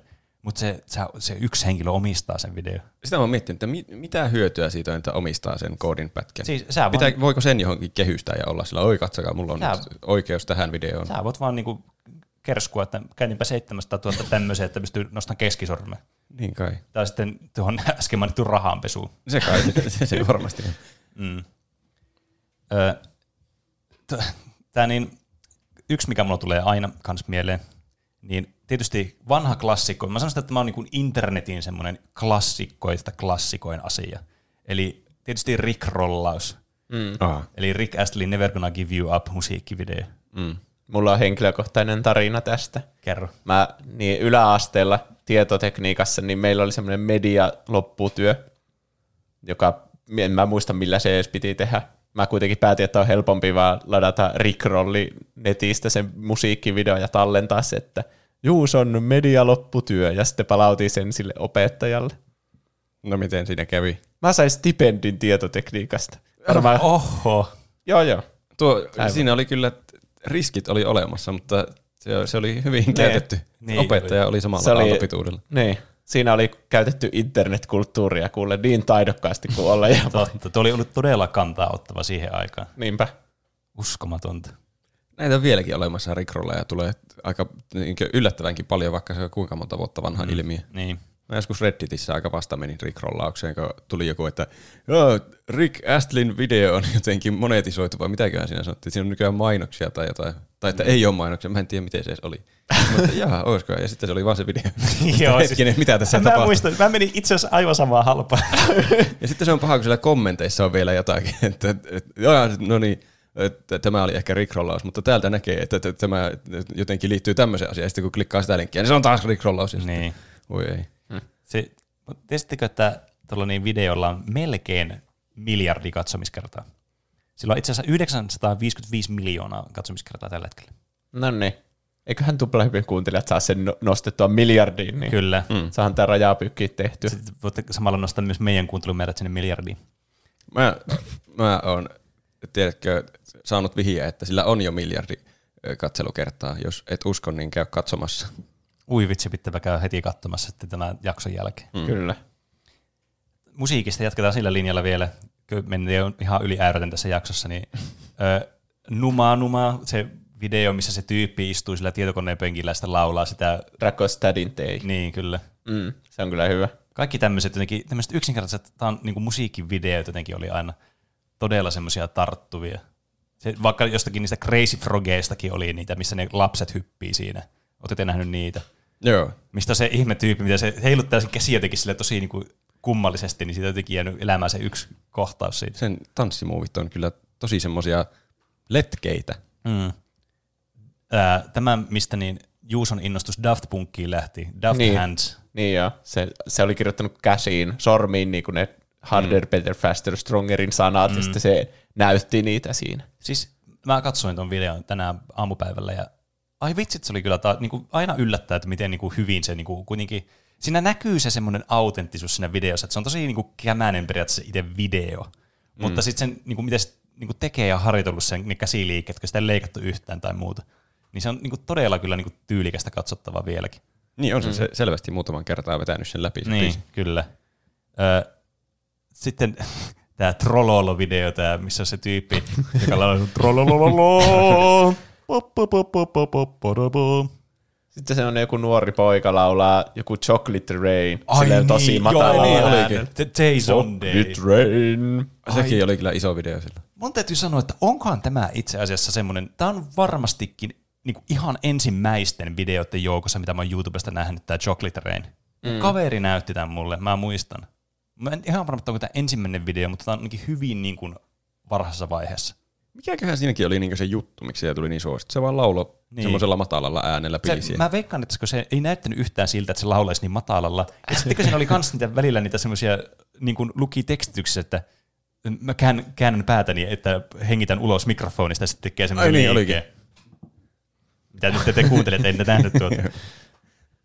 Ja sitten niin se ihme 3 sekunnin video tuli tosta mieleen, jossa semmoinen joku hamsteri tai marsu tai joku kääntyy silleen ja siinä on taustalla se tyt. Siis, mä kans huomasin saman jutun tänään, että siis kaikki tommoset, mitä pitää niinku, tämmöisenä internet-meemeinä, niinku, tämmöisenä itsestäänselvyyksinä, niin tosi monet niinku YouTubesta alkuperin lähtöisin, vaan tämmöisiä ihan randomi juttuja. Mä alkoin miettiä tuota äänitehostetta, sitä käytetään jopa puheessa, kun paljastuu joku, niin kyllä. Niin onkohan se silleen tullut ihmisten tietoisuuteen sen ihme videon takia? Niin, en tiedä kyllä. Missäköhän on ollut ensimmäisen kerran? Jossain elokuvassa. Varmaan. Niin, vois kuvitella. Mä tykkään kans keyboard-kätistä, tiettykö sen? Se, missä semmoinen kissa on semmoisen niinku kiipparin eessä, ja sitten se käsillä tekee silleen Joo. Mutta eihän tostakaan tiedä, onko nähnyt mitään alkuperäistä vai onko sitä käytetty vai jossakin muualla. Koska tuokin just semmoinen, kissavideot on semmoisia, mitä on niin hirveästi YouTubessa. Monesti aina katsoo semmoisia kompilaatioita tai semmoisia, että ne on osana jotain muuta juttua ne kissavideot. Että kaikki tuommoiset niinku kissavideotkin on sitten ollut kuitenkin tuosta YouTubeen niinku alkuajoista asti niinku läsnä sitten meidän tässä mediamaailmassa. Ja sitten kans yksi, mikä mulla kans niinku tulee tämmöisenä niinku YouTube niinku vanhana klassikkona. Tämä Star Wars Kid. Silloin kun tuli tämä Star Wars Phantom Menace, niin semmoinen tyyppi jossain koulussa niin kuvaa itseään semmoisen mopin kanssa, kun se tekee niinku niin semmoisen Darth Maul-liikkeitä siinä. Aivan. Tätä mä en muista. Tää, siis, mä oon ihan varma, että sä oot nähnyt tämän joskus. Hei, nyt mulla tuli hämärä muistikuva. Mutta en vieläkään muista mitään muuta kuin, että joku heilun mopin kanssa. Mm. Siinä on se koko video. Siinä on se koko video. Siinä ei ole musiikkia. Monesti tähän mieltää sitten jonkun niin kuin Star Wars-musiikia ja sitten jotakin tehosteita. Niin. Joku oli editoinut siihen siis valomiekan varmasti. Niin, joo. On näin. Siis tämä on ihan niin kuin todella editoitu klippi. Joo. Mutta tämä alkuperäinen, siinä ei ollut mitään, niin kuin, siinä on vaan kulunut äänet, mitä sieltä kuuluu sitä ympäristöstä. Tässä on itse asiassa vähän, tässä on tämmöinen surullinen, mutta iloinen tarina, vähän hämmentävä mukana. Nimittäin siis tämä video tuli julkisuuteen, tämä oli koulussa kuvannut tämä tyyppi, ja se oli jäänyt tämä sen nauhoite sinne niin kuin videokameraan. Ja sitten jotkut koulukiusaajat oli sitten löytänyt sen ja sitten uploadannut itse sen YouTubeen niin kuin kiusaatakseen tätä tyyppiä. Hai. Että siis todella harmillinen tilanne, mutta sille niin kuin positiivisena käänteenä tähän, niin ensinnäkin ihan, mun mielestä ihan absoluuttinen legenda, uniitti tämä tyyppi, joka teki tämän tanssin. Ja toinen, ne haastoi sitten nämä koulukiusat oikeuteen ja voitti siitä rahaa ja sitten se sai niin paljon rahaa, että se pystyy maksamaan itsensä niin tuonne niin oikeuskouluun, mikä se on, oikeikseen. Onko se oikeustieteellinen? Oikeustieteellinen, niin. Nonni. Ja sitten se valmistui sieltä sitten juristiksi. No. Eli tässä oli onnen loppu. Kyllä. Häh. Oliko siellä kommenteissa jotain videoita, mitä meillä on mainittu? No, käydäänpä läpi. Katsotaan näitä, kuinka paljon niitä kommentteja on. Niitähän tuli kyllä. Tästä melkoiset määrät. Niin, tätä voisi vaan puhua vaan koko päivän vaan näistä YouTube-videoista. Koska aina kun videosta tulee uusi video mieleen. Mm. Vähän niin kuin siellä on videoissakin aina ne ehdotukset videoissa. Niin kyllä. Mielessä on samanlainen. Mm. Totta. No, aloitetaan nyt näistä kommenteista sitten. Jos näitä kommentteja pitäisi lukea, niin Instagramissa Olli Sutinen laittaa varmaan jotkut Justimus Filmsin ekat videot, Taikamies tai Lanit. Ja katoin myös jotain animaatiota. Olin silloin jotain 5 tai 6 vuotta, eli noin 10 vuotta sitten. Milloin tuli esimerkiksi se Mulla on sun toinen kenkä-video? Koska se on tullut... Se näyttää... Siis mä katsoin itse asiassa video uudestaan. Mä en muistanut katsoa, että milloin se oli laitettu, niin kuin uploadattu.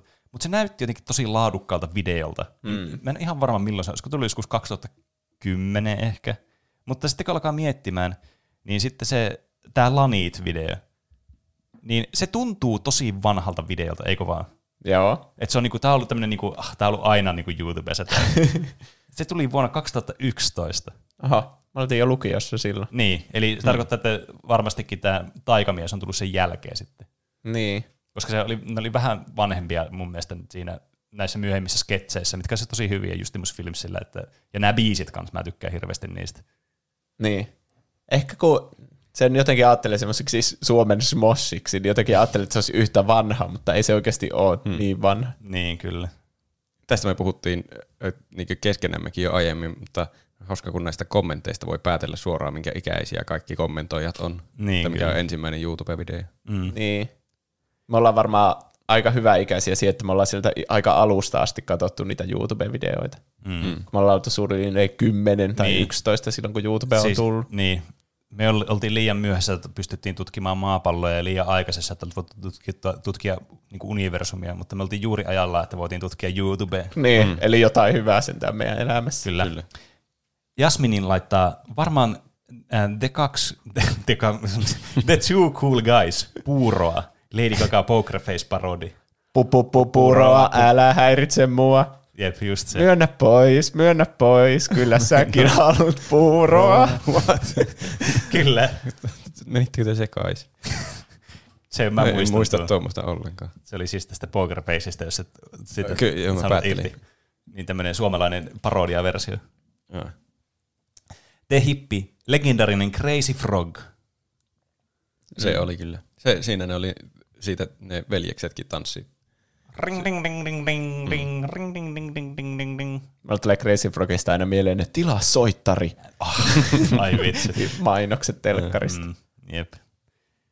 Larso laittaa Smosh Pokemon Themeen. Mm. Tämä oli itse asiassa, kun mä mietin sitä Days on Days, sitä Chocolate Rainia, niin tämä on myös tämä Smoshin Pokemon Theme saattoi olla, tai se Mortal Kombat, niin siinä on aika top contenderit kyllä mun ensimmäiselle YouTube-videolle. Mm.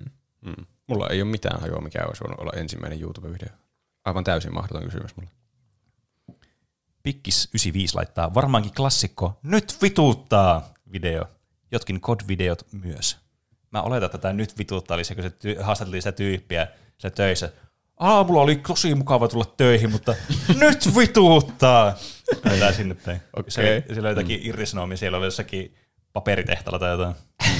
Siis surkea asia, mutta uskomaton niinku kontentti tullut siitä. Mm. Pyry Penttinen laittaa PewDiePien ja Rauskin amnesia-video. Tai Rauskin amnesia-video. Okei. Okay. Siis, no amnesia oli kyllä kans semmoinen, siinä niinku suorastaan kans oli, mä sanoisin, että tämmöinen YouTuben kanssa käännekohta. Että miten niinku, no PewDiePie nyt oli varmastikin se, mikä sen niinku aiheutti. Mutta tietenkin tässä nyt auttoi suomalaisten kanssa se, että Rauski kanssa läppävika teki kans näitä pelastaa amnesia läpi ja teki näitä Let's Play-videoita. Niin, nämä oli varmastikin semmoinen käännekohta, tämä, varsinkin tämä PewDiePie-video tai videosarja, niin semmoiselle, että miten tämmöiset niin YouTubeen Let's Playt, sitten niistä tuli ihan älyttömän iso juttu. Niin, ja kuinka saa tosi pitkiä videoita, joita ihmiset niin, katsoo kyllä kokonaan, tehtyä aika vaivattomasti. Niin, siis kyllä. Niin. Tässä niin kuin aivan uskomattoman niin kuin hyvällä semmoisella niin kuin ratiolla sitten tuli näitä pitkiä videoita tehtyä, kun sä vaan pelasit sitä peliä ja reagoit sitten siihen liveen, kun live-striimausta ei ollut mitenkään mahdollista tuohon aikaan vielä. Mm-mm. Niitä ei tarvitse hirveänä editoida. Niin, kyllä. Ja sitten varsinkin nämä kauhupelit, jotenkin niistä aina niinku se, just miten se reagoi siihen kauhupeliin se pelaaja, niin tavallaan se on kanssa sitten, oli semmoinen kanssa auttava tekijä sitten siinä, että mikä ne teki sitten semmoisen niinku erottuvan ja niinku muistettavan.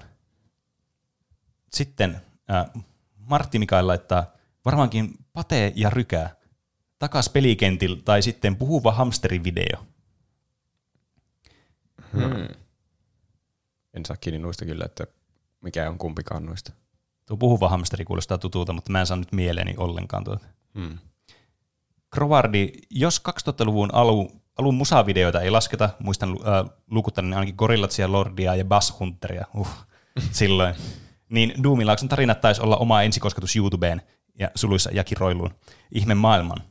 Harmittaa, kun tosi moni legendarinen helmi on kadonnut tuubasta, mutta toisaalta onneksi on olemassa niitä pikselisiä liki 15 vuotta vanhoja videoita, jotka on melkein yhtä kultaisia kuin silloin aikoinaan.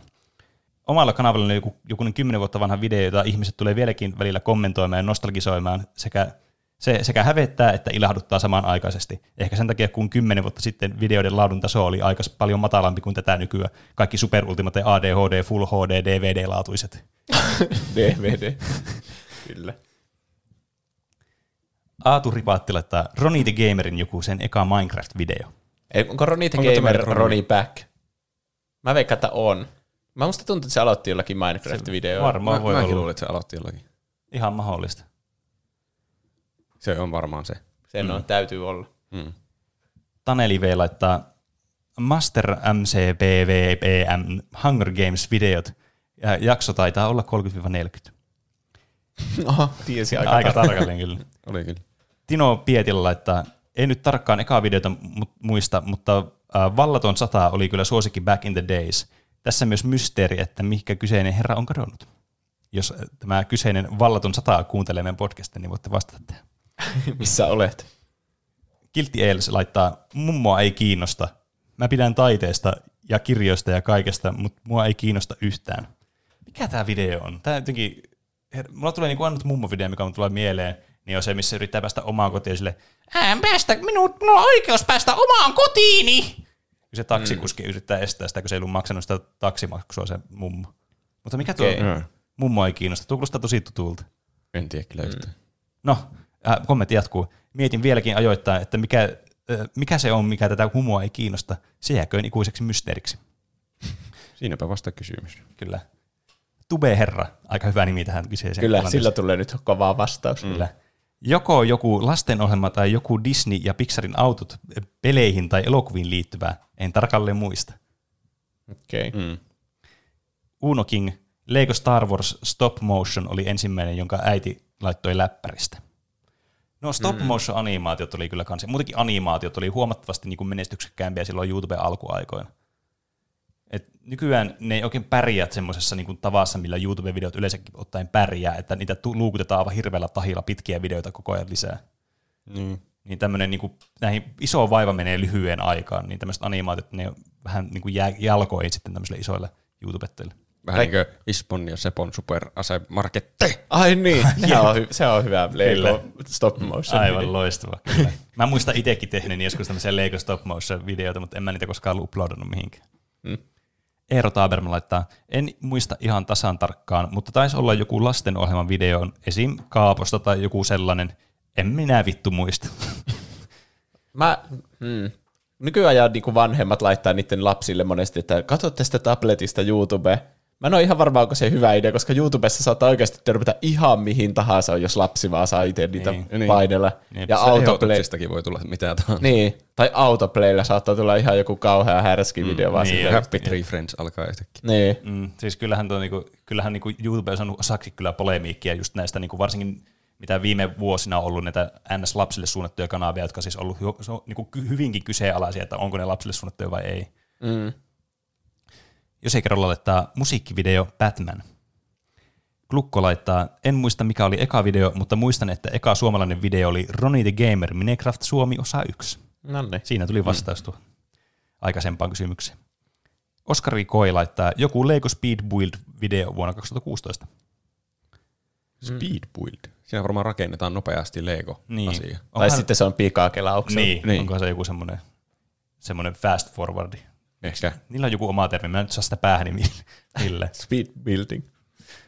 Joku Elias, en kyllä muista, mutta taisi olla jonkinlainen Lego stop motion video. Miten nämä Lego-videot on näin suosittuja? Kyllä ne. Lego-asioista on tullut jotenkin suosittuja aikojen saatossa. Se on vähän niin kuin Lego-pelit, että ne tuntuu jotenkin tosi semmoista niche-peleitä, mutta ne on jotakin maailman suosituimpia pelejä. Niin. Botplayer 373 laittaa Mr. Jallu 101 Minecraft Let's Play numero 1. Minecraftit on tietysti kans, niitä Let's Playt on niin hirveästi. Ja niin se aivan valtava ilmiö, niin ei ole mitenkään yllätystä, niitäkin vastauksia tosi monta. Hauskaa vaan aloittaa YouTuben kattaminen silleen. No niin, Ronny the Gamerin ensimmäinen Minecraft-video, osa 1. Mä palaan katsomaan nyt YouTube-videoita tässä. Kyllä. Se on vähän niin kuin podcastin kuuntelisin silleen, joo, tuplahyppy, ensimmäinen osa, PlayStation-demo-levyt ja joku aihe. Harry Potter-peli. Niin, alaanpa kuuntelemaan podcasteja. Kyllä, ja sitten ikinä enää kuuntelemaan podcastia sen jälkeen. No, se on hyvä. Se on hyvä, että ei kuuntele, vaan että se jakso oli hyvä. No joo, onneksi laatu on parantunut. Mekin voi sitten joskus niin gringeillä meidän laadulle, mitä se on ollut joskus kauan sitten, mutta jostakin täytyy aina aloittaa, muistakaa se. Lukahan laittaa, en nyt ihan ekaa muista, mutta eka, joka tulee mieleen, niin on Mr. Jallu 101 Minecraft Let's Play tai joku EvanTube-video. Sarwis laittaa Numa. Nyt oli se Dragostadin T-tanssin video. Joo, kyllä. Aivan huippuvideo. Mä tykkään sitä biisistä kanssa tosi paljon. Petruska laittaa, oli kyllä hyvä kysymys. En silleen kauhean hyvin muista, mutta se olisi saattanut olla joku Kindermunien avausvideo. By the way, oli niin nuori, niin siksi toi video. Tai sitten joku Ronny Backin video. Ei mitään hajua. Varmasti loistava jakso tulossa. Kiitos. No, ne vetoaa niin paljon lapsiin, ne ihme Kindermunan avausvideot. Minä en ikinä ajatellut, että on olemassa Kindermunan avausvideoita. Kindermunan unboxing. No ihan sikaa suosittuja. Niin. Siis varmaan Jenkeissä, kun ne ei saa itse avata niitä. Miksei ne saa itse avata niitä? Eikö ne kielletty joskus siellä? Kyllä. Mutta en tiedä, onko ne enää kielletty. Voisi olla, että ne on taas sallittu. Mutta niin, siis tämmöiset lasten unboxing-videot. Pääsee heti tähän niin kuin gamer-maailmaan, että voi ostaa vaan kaikkea lootboxeja ja muuta. Siellä tulee joku yllätys ja sitten se videotyyppi reagoi siihen jotenkin. Niin. Hoi, sieltä tuli tämä Lego-ukko Marble Fade. En olisi ikinä uskonut. Kyllä. Seascape laittaa Astf Movie 1-10. Hetkinen, mitä nämä oli? Mä oon varmasti katsonut. Joo, kyllä. Nämä on aivan loistavia. Nyt tuli niin tuttu nimi, kyllä. Nähdään niitä tosi semmoisia parin sekunnin semmoisia sketsejä. Joo, vähän niin ja sitten on laittu silleen niinku movieiksi, jossa on jotakin monta näitä putkeja. Aivan loistavia. Joo, niin oli. Siellä joku jäi junan alle ainakin. Niin, kyllä. Muistan. I like trains. Niin oli. Pitäisi katsoa uudestaan Ask Moomit. Kyllä. Hoseharju laittaa lakoon Sims 4-video, jossa se luo Sims-hahmo Konstan ja aloittaa sillä pelaamisen. Mm. Urkki Pietilä laittaa My Little Pony, sinä tuupa paska. Se on hyvä, jos sinä tuupa paska ensimmäinen YouTube-video, mikä näkee. Nostaa hattua. Sitä ei pääse enää kuin alaspäin. Kyllä. Miten se on jatkanut YouTuben kattomista sen jälkeen? Varmaan miettinyt, mitä helvettiä. Se on niin kuin mitä tahansa YouTubessa. Pitää pakko nähdä lisää, kun ei oikein tiedä, miten reagoida. Mm. Saleksi, jostain syystä legendarinen United Breaks Guitars musavideo tulee mieleen ensimmäisenä. Ei se ensimmäinen näkemäni YouTube-video ole, mutta vanhin, mikä tulee mieleen. Ja joo, varmaan aika monella tällä, että ei muista sitä ensimmäistä, mutta tulee joku tuolta tosi varhaista ajoista mieleen. Daniel Ringvall laittaa, ekana tulee varmaan mieleen Ismon Ase Supermarketti. No niin. Joka oli muuten erittäin hyvä. Kyllä. Ase Supermarketti! Aina pitää olla. Kyllä. Toinen osa tuli katsottua sitten vähän myöhemmin. Mä en ole muistaakseni toista osaa nähnyt, mä oon vaan se eka osa nähnyt, missä ne valmistautuu siihen hyökkäykseen. Oon mä varmaan nähnyt molemmat osat. En muista, mitä siinä tapahtui siinä toisessa osassa. Niin. Tuli joku hirveä armeija, tuli sinne olemaan. Niin oli. Ja. Draw by Miki. Kysymys sai aikaan takauma vuoteen 2006 tai 2007, kun löysin YouTuben. Sanoin sitten, eka video on ollut joku seuraavista vaihtoehdoista. Suomalainen talvinen maailmanloppu zombi-videosarja, 3 osan mittainen minisarja, mutta en kyllä muista nimeä ollenkaan. Toinen hyvä vaihtoehto on stop motion tyylillä tehdyt parodiat muumille luilla muumeista, jossa mörkö hyökkäsi muumitaloja toissaan, uskomuikkunen murhattiin telttaansa. Tähän luvattiin jatko-osaa, mutta ei koskaan ilmestynyt. Huh. Sitten tietenkin legendaarista painajainen muumitalossa, vampyyri muumilaaksossa ja muumit ja lastenvahtianimaatiot. Jotka esittelivät myöskin hauskoja parodioita muumeista. Ja viimeinen vaihtoehto olkoon Jope Ruonasuu kaljalaululla varustettu musiikkivideo, jossa pyörii zombielokuvan kohtauksia sangen osuva kaksikko. Jokin niistä on ollut, tai jokin ihan muu. Se meni vauhilla. Hauskaako joku kertoo, että legendaarinen se, kun nuuskamuikkunen kuolee telttaansa, niin, tai eikä ole ikinä kuullutkaan koko asiasta. Kyllä. Ja sitten vielä mennään Discordiin. Mä yritän nyt ottaa selvästikin tämmöisen nopean puhumisen äänen tähän, että saadaan nopeasti vielä pakettiin tämä. Aapo silloin laittaa Angry Birds Theme Song vaan varmaan. Aha. Tässä oli paljon kirjoitusvirheitä tässä, niin vaikea lukea. Lukkeriboy, tyyli joku lakoon Minecraft-video. En oikein pienempänä ole katsonut YouTubea, kun on ollut parempaakin tekemistä. Jopa se jotenkin tämmöinen... Tuomitseva. Anteeksi vaan, mutta YouTube oli parempaa tekemistä. No ei. Kukaan kisa tulkita tuon millä tavalla haluaa. Aallon laittaa, ekana tulee mieleen Minecraft Monster School -animaatiovideot, joita tuli tuijotettua yötä päivää. Tietää. Minä en ole tietäjä. En minäkään. En mäkään. Emme ole 3 tietäjä. Huldanen laittaa, ei menisi vannomaan, mutta pitkistä puskurointiajoista tuli mieleen Ranma 1-2 anime-musiikkivideo Raptorin armeijan tahtiin sekä Simo, jossa oli Dragon Ball Z-video. Kyllä. Se oli justiin se. Ja sitten oli Dragon Ball Z, jossa oli myös Raptorin armeija. Oh. Nämä oli ainakin ihan taivaan vanhoja. Kasudonien Dangojävä laittaa, nyt kyllä pojat myrkyn keksi. Yksi ensimmäistä virallivideota, jonka muistan nähneeni YouTubessa silloin ammoisina jonne vuosina, niin olisi SMP Filmsin The Mean Kitty Song ja Blendtekin klassiset Will It Blend-videot. Ai niin, vitsit, ne oli olemassa. Missä se laittoi se tyyppi aina jonkun jutun sinne blenderiin, ja sillä oli joku sellainen custom blenderi. Sitten se muusasi ne. Ja sitten hän sanoi, että kun tuli se savua, don't breathe this. Ja sitten kaikki aina murskaantui. No vähän niin kuin niitä... Hydraulic Press Channel. Ai niin, sekin oli kyllä. Se oli kyllä, se ei ollut alkuaikoja. Ei, se on tullut paljon myöhemmin. Mutta mulla tuli siitä aina mieleen, että Hydraulic Press Channelista tämä klassinen Will It Blend. Jefeksi laittaa luultavasti jokin kokonainen VVE-matsi. Silloin niitä sai etsiä Google-videosta ja YouTubesta peräjälkeen, ja usein jommassa kummassa oli se tietty mielenkiintoinen ottelu, jonka halusi nähdä kokonaisuudessaan. Hulikopteri laittaa Simo-video jotain salkkariremiksejä. Piipari laittaa linkissä reuppaus, mutta tämä menee sinne aika vanhaan kastiin. Ja tässä on tämmöinen Lemon Tree-nimistä kappaleesta tehty se stick figure-animaatio. Mä katsoin sitä ja muistan kyllä itsekin, että mä oon katsonut tuo video joskus pienellä. Stick-figure-animaatiot oli kyllä kans semmoinen, mitä oli paljon. Niin oli. Mä muistan itsekin tehneeni joskus sitäkin pivot-animaatiota. Muistatko sen videon, kun jotenkin se oli se joku animaattori vastaan tietokone, vai miten se meni? Että se alkoi hyökkäämään sitä hiirtä vastaan ja kaikkea se ihminen siellä. Jep, muistan. Kyllä. läsää. Varmaan tuo Crazy Frog Brothers. Sitten oli joku semikämäinen Pokemon-parodia, joka oli tehty Paintilla. Jompikumpi niistä on eka muistikuvieni mukaan. Ja se oli tosiaan tämä Crazy Frogin se, olisikohan se ollut se Axel F-biisi, ja sitten sinne laulaa ne pojat silleen, se yksi tanssii silleen, jota nyt kukaan ei kuuntele ja näe tällä. Voitte kuvitella sen. Niin. Joku velho laittaa tämä kai. En ole varma, koska siitä on niin kauan, mutta oli muistaakseni 4, 5 tai 6, kun näin ekan kerran. Ja tässä on Legon Ismo Ase Supermarketti, osa 1. Nonni. Niin on kyllä ollut monia eka idea. Dyrenair laittaa Weeble ja Bob tai Metal Gear Awesome. Metal Gear Awesome kuulostaa tosi tutulta, mutta mä en nyt saa päähäni yhtä, että mikä se oli. Varmaan liittyy Metal Gear Solidiin jotenkin. Ehkä. Kaan tuli joku Machinima-video. En voi muistaa. Santerim laittaa varhaisin muistoni YouTubesta, onko kaveri näytti minulle kirjaston koneella jotain motocross-videoita. Olimme ilmeisesti kovin innostuneita näkemästämme, koska hetken kuluttua kirjaston täti hääti meidät pois koneelta ja syytti pornovideoiden katsomisesta. Toiselta tavalla hänen mopovideot oli yhtä tällaista pornoa 13-vuotiaille naasikalle. Okei. Nakkimakkara 869 laittaa teletapit ja muumi-STPitä. Moonlight laittaa, ehkä jos muistelee hämärien muistikuvia, niin paras kaverin alakoulussa 1-3. Luokalla näytti Daruden Sandstorm-biisit. Aivot räjähtivät, että musiikki voi olla sellaistakin. Aha. Sitten Olli Legendarisi on linkannut tämän Justimus Filmsin Taikamies, aivan loistava video. Se on se kenkä. Kyllä. On kadonnut. Mä näen sut. Niin. Suuri Pieru laittaa, äkkiseltään tekisi mieli sanoa, että se on varmaankin legendarin suuri Pierumies. Sattumaako? En usko. Onko tuo joku suuren piirun origin story? Ehkä. Meillä on varmaan kukaan nyt nähty tuota tästä näkötun mieleen. Ei kyllä soita mitään kelloja. Ashen Dawn laittaa todennäköisesti joku musiikkivideo, kun sieltä tuli aikoinaan musiikit kuunneltua. Ei ollut edes levykaippaa kotikylällä, niin YouTubeen piti turvautua paljon, eikä voinut kuin kuvitella, että Spotifyn kaltainen asia olisi olemassa.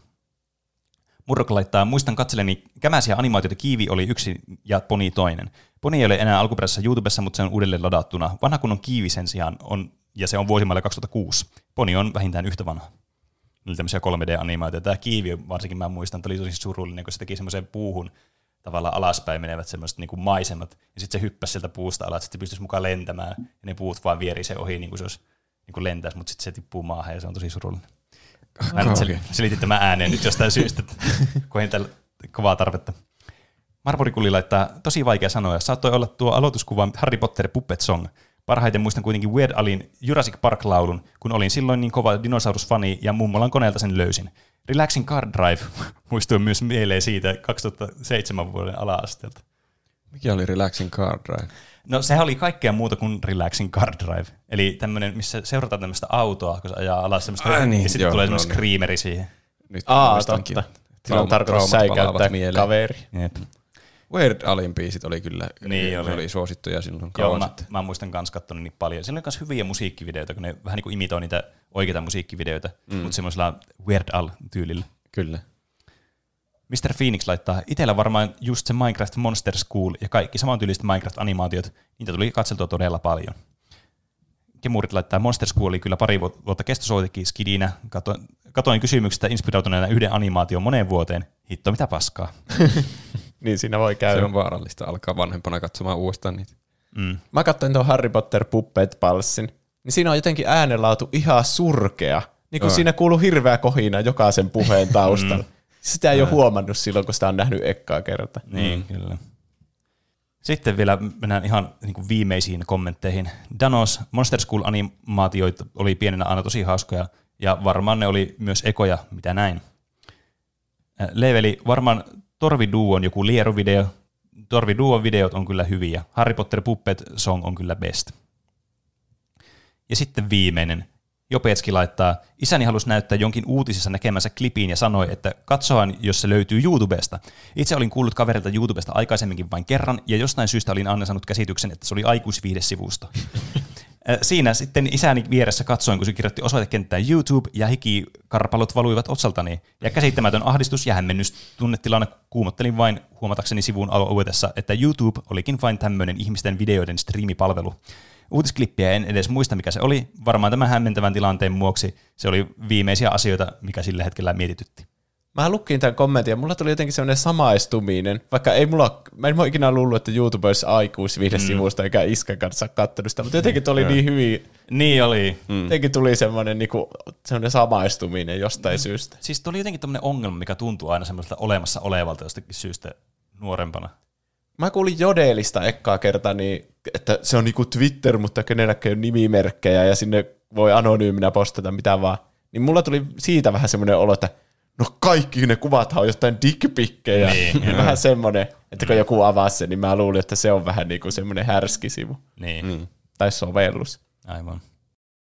Siinä oli YouTuben ammoisia alkuaikoja puitu kyllä todella paljon, ja varmasti olisi voinut vielä pidempäänkin, mutta että tämä ohjelma menisi eteenpäin, niin nyt lopetetaan tämä tähän. Selvä. Eikä siinä.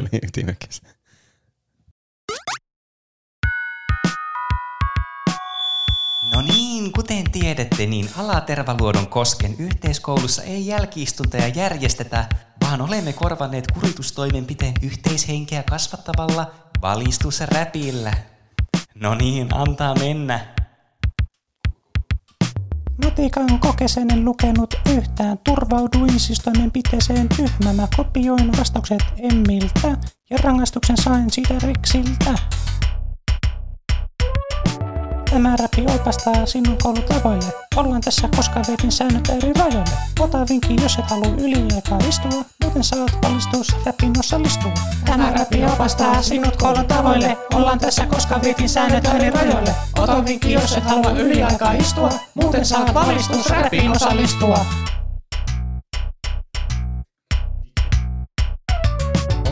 Koska sotkin vessan seinän paskanen, halu tämmöisellä tiellä elämää jatkaa. Kusi ja paska ei kuulu seiniin, ne menee pönttöön. Eiks niin?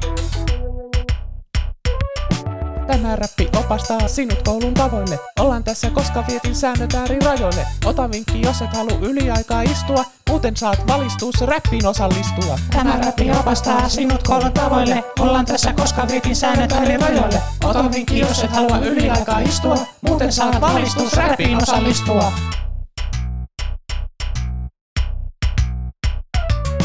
Opit tästä, ota neuvo multa. Koulun tiloissa ei saa sytyttää tulta. Puolet koulusta liekkeihin pistin ja aloitin urani arsonistin. Kaikki meni pieleen. Mä räppin opastaa sinut koulun tavoille. Ollaan tässä, koska vietin säännöt äärirajoille. Ota vinkki, jos et halua yliaikaa istua. Muuten saat valistus räppin osallistua. Tämä räppi opastaa sinut koulun tavoille. Ollaan tässä, koska vietin säännöt äärirajoille. Ota vinkki, jos et halua yliaikaa istua. Muuten saat valistus räppin osallistua.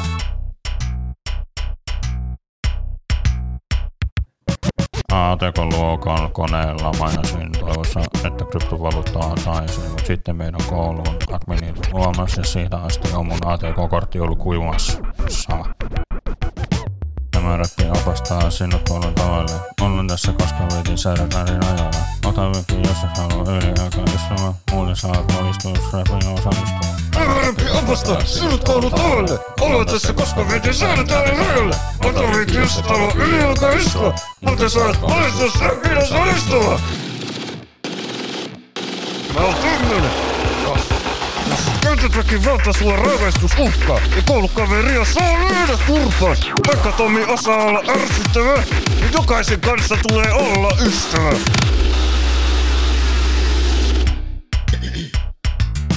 Tämä räppi opastaa sinut koulun tavoille. Ollaan tässä, koska vietin säännöt äärirajoille. Ota vinkki, jos et halua yliaikaa istua. Muuten saat valistus räppiin osallistua. Tämä räppi opastaa sinut koulun tavoille. Ollaan tässä, koska vietin säännöt äärirajoille. Ota vinkki, jos et halua yliaikaa istua. Muuten saat valistus räppiin osallistua.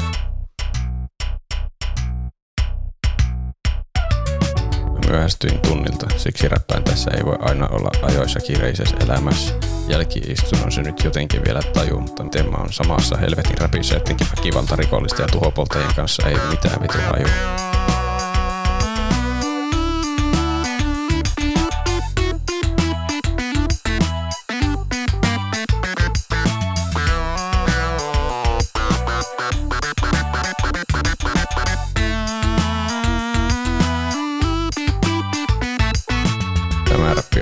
Sinut koulun tavoin. Ollaan tässä, koska vietin säännöt äärirajoille. Ota vinkki, jos et halua yliaikaa kaikistuu, muten saat valistus räppiä vastaan. Räppi opastaa sinut koulut alle. Olla tässä, koska veti säätää ne hölle. Ota veti, jos et halua ylijalka istua. Muten saat valistus räppiä valistua.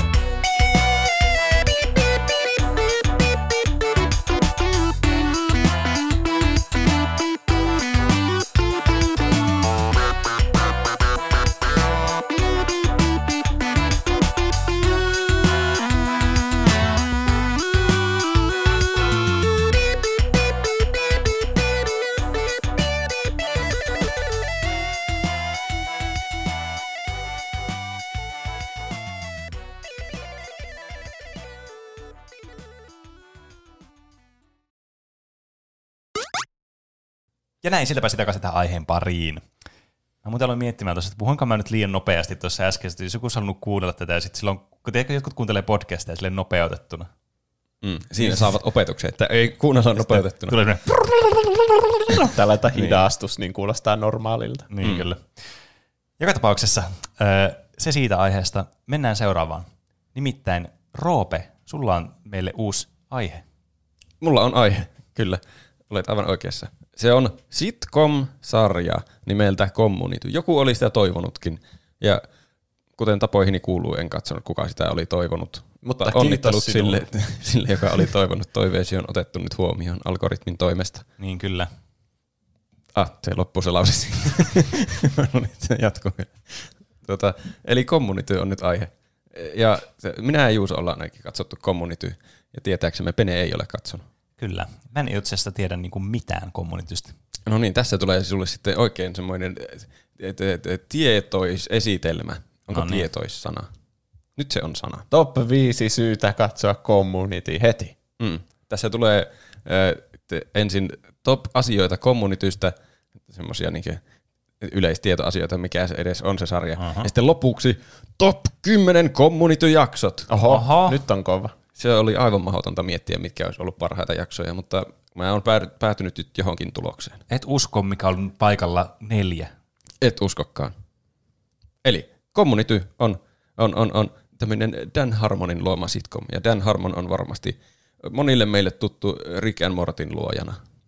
Joo. Se on aika samanhenkinen kuin Rick and Morty, ainakin siinä on paljon samoja asioita, mutta se ei olekaan animaatiohärpätystä, vaan sitcom-sekoilua. Niin, se aina yrittää purkaa sen oman formaattinsa kaavat ja yllättää katsojat. Eli onko tämä niinku tämmöinen niinku normaali arkeen sijoittuva, vai onko tämä joku science fiction, vai onko tässä jotain tämmöisiä piirteitä, mitä pitäisi tietää etukäteen tästä? Tässä on kaikki. Tämä sijoittuu semmoiseen kuvitteelliseen Greendalen community-kollegeen, mistä mä en oikein tiedä, mikä on community-kollegeen suomennos. Joku semmoinen niinku... Ne on jotain Jenkeissä semmoisia edullisempia korkeakouluja vissiin. Niin, ne ei ole niinku yksityisiä korkeakouluja, mitkä yleensä jotenkin jollakin sortilla mielletään niinku laadukkaimmiksi, mutta se on tietysti kysymysmerkki, onko näin vai ei. Laadukkuudesta puheen ollen, tämä sarja on laadukas. Internetin mielestä myös, eikä pelkästään minun mielestä. Tällä on IMDb-arvosana 8,5/10, mikä on tämmöiselle tilannekomedialle ihan hyvä arvosana. On se kyllä. Paljonko rillit huurussa? En tiedä, olisi pitänyt katsoa. Mutta. Koska mä veikkaan, että se on varmaan enemmän, vaikka se on oikeasti huonompi sarja. Se rillit huurussa on kyllä semmoinen, mikä ärsyttää mua. Tämä on oikeastaan hyvä vertauskuva rillit huurussa, koska niissä on vähän niin kuin samanlaisia asioita, mutta tämä on hyvä sarja ja se on huono sarja. 8,1, eli kyllä okay, tämä on paljon parempi. Hyvä. Niin. Molemmat on semmoisia niinku... tuntuu, että me olemme niinku vähän semmoisille nörteille tai nörttikulttuurista kiinnostuneille.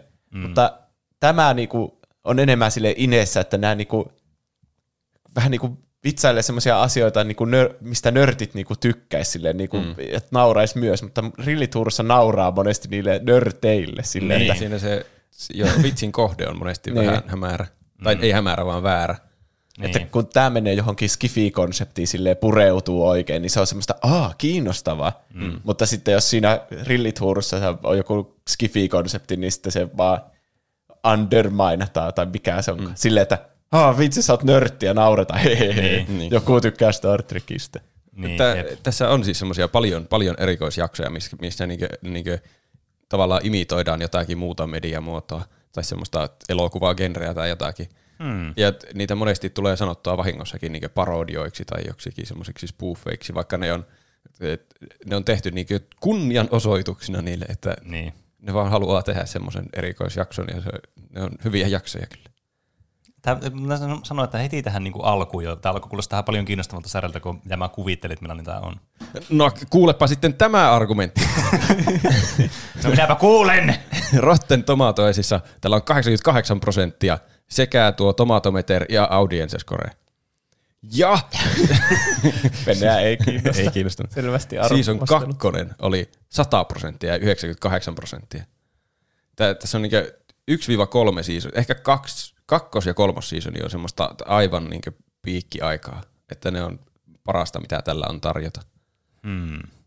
Okei. Okay. Tässä on He's got a point. Tässä on kokonaisuudessaan siis 6 kautta, jotka vaihtelee laadussa jonkin verran. Entä kestossa? Niin kuin kuinka monta jaksoa näissä? Hyvät sekin kaudet vaihtelee. On pitkiä. Joo. Hyvät kaudet on pitkiä ja huonot kaudet on lyhyitä. Ja kuinka pitkä yksi jakso on? Kuinka pitkä yksi jakso on? 23 minuuttia. Okay. Semmoinen perus jakso. Joo, kyllä. Tämä tuli 2009–2015. Ja noiden 6 kauden lisäksi on myös, mä opin tällä viikolla internetistä, että ne on tehnyt kaikkia tommosia semmoisia feikki-promo-videoita sille Greendalen koululle, missä Dan Harmon on mukaan joku, se esittää jotakin, onkohan se joku opettaja tai joku siellä. Ja se esittelee sitä koulua ja ne oli ihan hauskoja myös. Ja myös jotakin webisodeja, missä Abed oli mukaan tehnyt jotain niitä Community-jaksoja, mutta se oli itse tehnyt niitä ihan toisilla näyttelijöillä. Okay. Niitä näyttelijöitä näkyy siinä sarjassakin joskus. Ja myös semmoisia jotakin pätkiä, mitkä oli niinku ihan semmoisia näyttikohtauksilta siitä itse sarjasta, mutta eivät olleet siinä sarjassa. Kannattaa käydä katsomassa, jos ei ole saanut vielä Communitystä kyllikseen. Ne oli ihan hauskoja. Ja tässä oli, Juuso varmaan on muistanut semmoisen hashtagin, joka oli 6 seasons and a movie. Siellä niin, monessa jaksossa mainittiin se. Ne vitsaili jo alusta asti, että tästä tulisi 6 kautta ja elokuva. Mm. Siis yksi hahmo tiedosta, että tämä on TV-sarja, mitä ne tekee tässä. Niin, mutta sitä elokuvaa ei ole kyllä tullut vielä ainakaan. Ei. Mä näin ihan vasta jonkun trailerin YouTubessa tai mukaan trailerin, mutta se oli niin hyvin tehty, ja se oli joku Community Movie suluissa 2021, että mä luulin oikeasti, että ai nyt on tulossa tämmöinen. Niin. Ja sitten tuo vähän niin kuin Frendeistä oli hirveän kauan semmoinen Friends Reunion, ja sitten oli niitä fake-trailereita. Niin. Ja nyt on tulossa oikea Friends Reunion. Se tuli jo. Ai. Niin, mä katsoin sen. Mä näin siitä mainoksia, niin vaikka niissä oli kaikilla HBO-logot, että katso HBOlla, niin mä olin silti sillä, että tämä on joku feikki, että niillä on vaan käytetty sellaista ikäfiltteriä. Mm. Ei nykyään voi luottaa kyllä mihinkään. No ei. Siis tuo niinku feikki-trailerit jostakin syystä ärsyttää mua tosi paljon. Tai siis niinku, mä ymmärrän, että ne, niinku, tosi hyviä osa on tehty niistä, ja se on niinku semmoinen harrastemuoto tehdä semmoisia feikki-trailereita. Mutta eniten ne ärsyttää se, että jos joku tekee feikki-traileria ja mainostaa sitä niinku oikeana trailerina. Se on ihan perseestä. Mm. Siinä ehtii niinku innostua jo. Niin. Innostus menee jo yli äyräiden, ja sitten tulee sitäkin pahempi pettymys, kun tajuaa, että tämähän oli aivan valhetta koko homma. Sanotaan YouTuben videon nimessä, että official trailer, niin sen on paras olla official. Kyllä. Mutta mun mielestä sitä ei ole suljettu pois vaihtoehdosta, että tästä tulisi joskus elokuva. Että ne kaikki näyttelijät ja se Harmon olisi vissiin ihan niin kuin mukana, jos vaan semmoinen tilaisuus tulisi, että ne kaikki olisi yhtä aikaa maisemissa ja haluaisi tehdä sen. Se on ihan hyvä se Harmon mukaan sen ottaa huomioon, että se on niinku tehnyt tämän sarjan. Niin kyllä, sen olisi pakko kirjoittaa se elokuva, muuten siitä tulisi varmaan joku aivan kamala. Niin siitä tulisi niinku Gas Leak Year. Niin kyllä. Toisin sanoen season 4, joka oli siis vähän huonompi. Eli voisi kipata. Siis täytyy sanoa, että se on selvästi huonompi kuin ne muut seasonit. Että se vaikuttaa semmoiselta vähän jäljitelmältä niistä muista seasoneista. Mutta siis normaali sitcomiksi se on ihan viihdyttävä. Se ei ole huonoa televisiota sinänsä. Mm. Mutta minä katson vain erinomaista televisiota. Jos on jotakin parempaa katsottavaa, niin kannattaa katsoa ehkä jotakin parempaa kuin se. Okay. Tällä sarjalla ei ollut vissiin mitenkään hirveän hyviä katsojalukuja ikinä. Ja tätä kansellattiin koko ajan ja sitten tuotiin takaisin. Sen takia, koska tällä oli aivan tosi innokkaita faneja.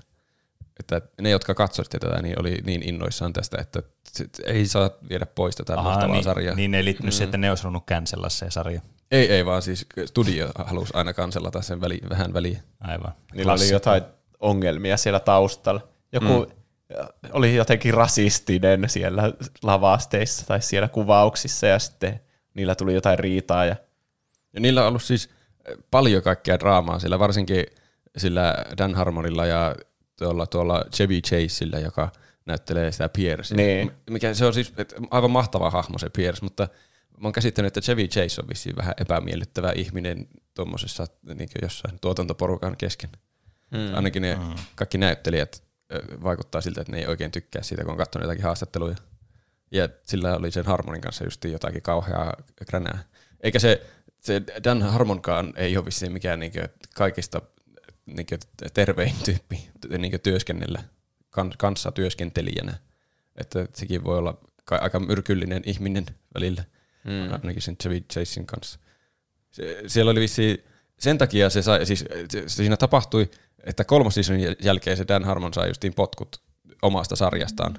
Ja mä oon käsittänyt, että se johtui siitä, että niillä oli jotakin, se oli se Chevy Chase -jupakka, ja sitten sillä meni aina ihan tosi myöhään kaikki ne kirjoitusprosessit, että se jakso kirjoitettiin, ja sitten se halusi 100 000 kertaa kirjoittaa uudestaan sen jakso itse. Niin, ja tyylikuvausten aikanakin varmaan niin muokata sitä vielä, niin. Niin, se kuvausten aikanakin oli, että tuo ei ole nyt tarpeeksi hyvä tämä käsikirjoitus, mä käyn äkkiä kirjoittamassa uudestaan, ja sitten ne kaikki odottaa siellä ja kuvaa johonkin yöhön asti niitä jaksoja. Onpa ärsyttävää. Mutta siitä tuli kyllä hyvä sarja, että vaikea sanoa, että se on niinku, se ollut parempi toisin. Sitten. Se on niin kuin moderni Stanley Kubrick, kun sekin kohteli niin huonosti niitä näyttelijöitä, että ihan vaan, että ne näyttäisikin kärsineiltä siinä ruudulla. Mutta tämä ehkä jotakin kiinnostaa, mikä se oli se, että on Chevy Chase ja Dan Harmonin jupakka, niin mitä mä oon ymmärtänyt siitä, niin se oli, kukaan ei vissiin oikein tykännyt sitä Chevy Chaseista, ja kaikilla oli jotenkin vähän oudot välit sen kanssa. Ja sitten jossakin, olisiko se ollut season 3, semmoinen rap-party, niin kuin niitä kutsutaan, kun on saatu season paketoitua. Rap-party. Niin sitten pidetään rappijuhlat. Niin siellä se Dan oli jotenkin sanonut koko sille tuotantoporukalle, että no niin, minä olen teidän pomo ja nyt te ette voi joutua pulaan tästä, että nyt sanotaan kaikki yhteen äänen, että fuck you, Chevy. Ja sitten ne oli kaikki iloisena sanonut fuck you, Chevy. Ja sitten se oli ymmärrettävästi vetänyt herneen enää Chevy Chase siitä ja lähtenyt vaan menemään sieltä. Ja sitten se oli laittanut sille jonkun aivan kauhean vihaisen semmoisen, miksi ne sanotaan, semmoinen voicemail, semmoinen vastaajaviesti. Niin. Ja sitten se Dan oli, sillä on siis podcasti oli, jonka se on lopettanut nimeltä Harmon Town. Niin se oli siellä soittanut sen yleisölle. Se ei silloin tainnut olla vielä podcasti, se luuli, että se vaan soittaa sille niinkö muutamille ihmisille, joita siellä yleisössä oli, se vaan jutteli niille, että se soittaa sen ääniviestin. Ja sitten joku oli nauhoittanut sen ja laittanut nettiin, ja sitten tuli hirveä polemiikki. Oho. Eikä, siis en yritä puolustella. Harmonia aika omituinen tapa hoitaa tilannetta, soittaa tämmöisen ääniviestin yleisölle, vaikka se on ihan hyvä viihdettä tietysti, kun se oli niin vihainen se Chevy siinä. No kyllä. Joo, mutta ihan ymmärrettävää, että toisaalta, että ottamatta niin kenenkään puolta tuossa. Niin. Kyllä, siinä 2 semmoista vähän narsisti-ihmistä otti yhteen. Ja niin. Sitten tuli tuommoinen katastrofi ja sarja meni melkein jopa pilalle. Tai siellä tuli ainakin huonompi, kun se Dan sai potkut ja sitten se Chevy Chasekin lähti pois siitä, milläköhän seasonilla se lähti, nelosella. Ehkä. Tai jopa 3. Se jotenkin katosi pikkuhiljaa, kun me alettiin miettiä siinä katsoessa, että miksei tuo Pierce ole ikinä tässä mukana ennen. Se on vaan semmoinen taustahahmo, niin se vähän niin kuin pikkuhiljaa katosi siitä. Niin oli. Se oli jotenkin pelkissä äänirooleissa jossain myöhemmissä jaksoissa, kun sillä oli joku sopimus, että sen pitää olla siinä. Se oli vähän surullinen. Mutta tämä meni nyt taustoihin jo ennen kuin mä oon kertonut edes, mistä tämä sarja kertoo. Tässä ei ole mitään rakennetta. Pitää käydä taustat läpi ennen kuin voi purea aihetta. Kyllä. Ehkä tämä on aika sopiva oikeastaan, että tässä ei ole mitään rakennetta, koska Dan Harmonin kirjoitustyylikin tuhoaa kaiken rakenteen aina. Eli tässä sarjassa ei ole mitään rakennetta, check. On tässä oikeastaan, mutta se menee monesti vähän semmoiseksi aivan hulluksi metailuksi, niin kuin menee Rick and Mortykin. Aivan. Eli mistä tämä kertoo?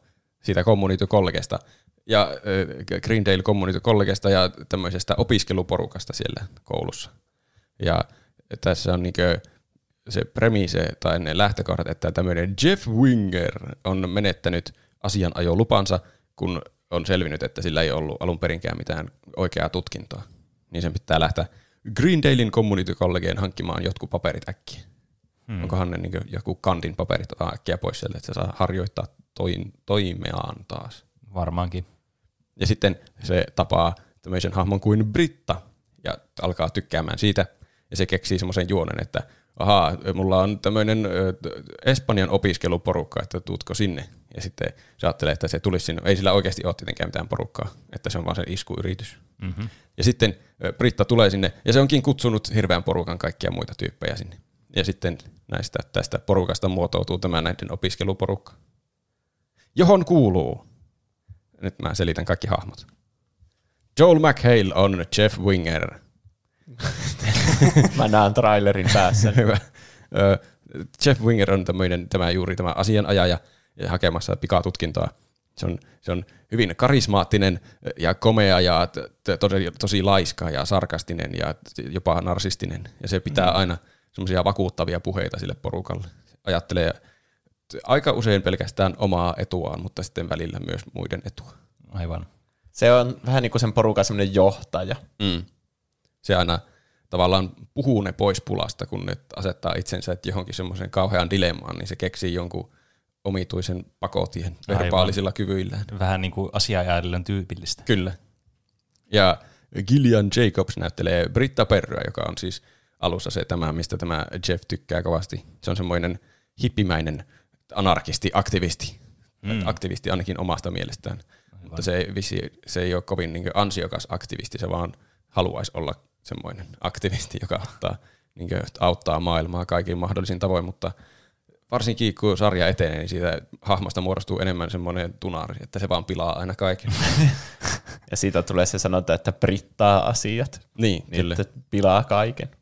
Siinä oli hauska vitsi jossain jaksossa, että kun selvisi sille Brittalle, että mitä se tarkoittaa, että sanotteko te Brittaa, kun joku tekee pienen virheen, ja sitten oliko se Jeff, niin kyllä, pienen virheen. Tämä Britta alkaa psykologian opiskelijaksi jossain vaiheessa, se aikoo alkaa psykologiksi, niin se vielä sitten hän niin korostaa sen hahmon tunarointia, kun se yrittää ylitulkita kaikkien niin aivoituksia liikaa, ja se tulkitsee aina kaiken ihan väärin.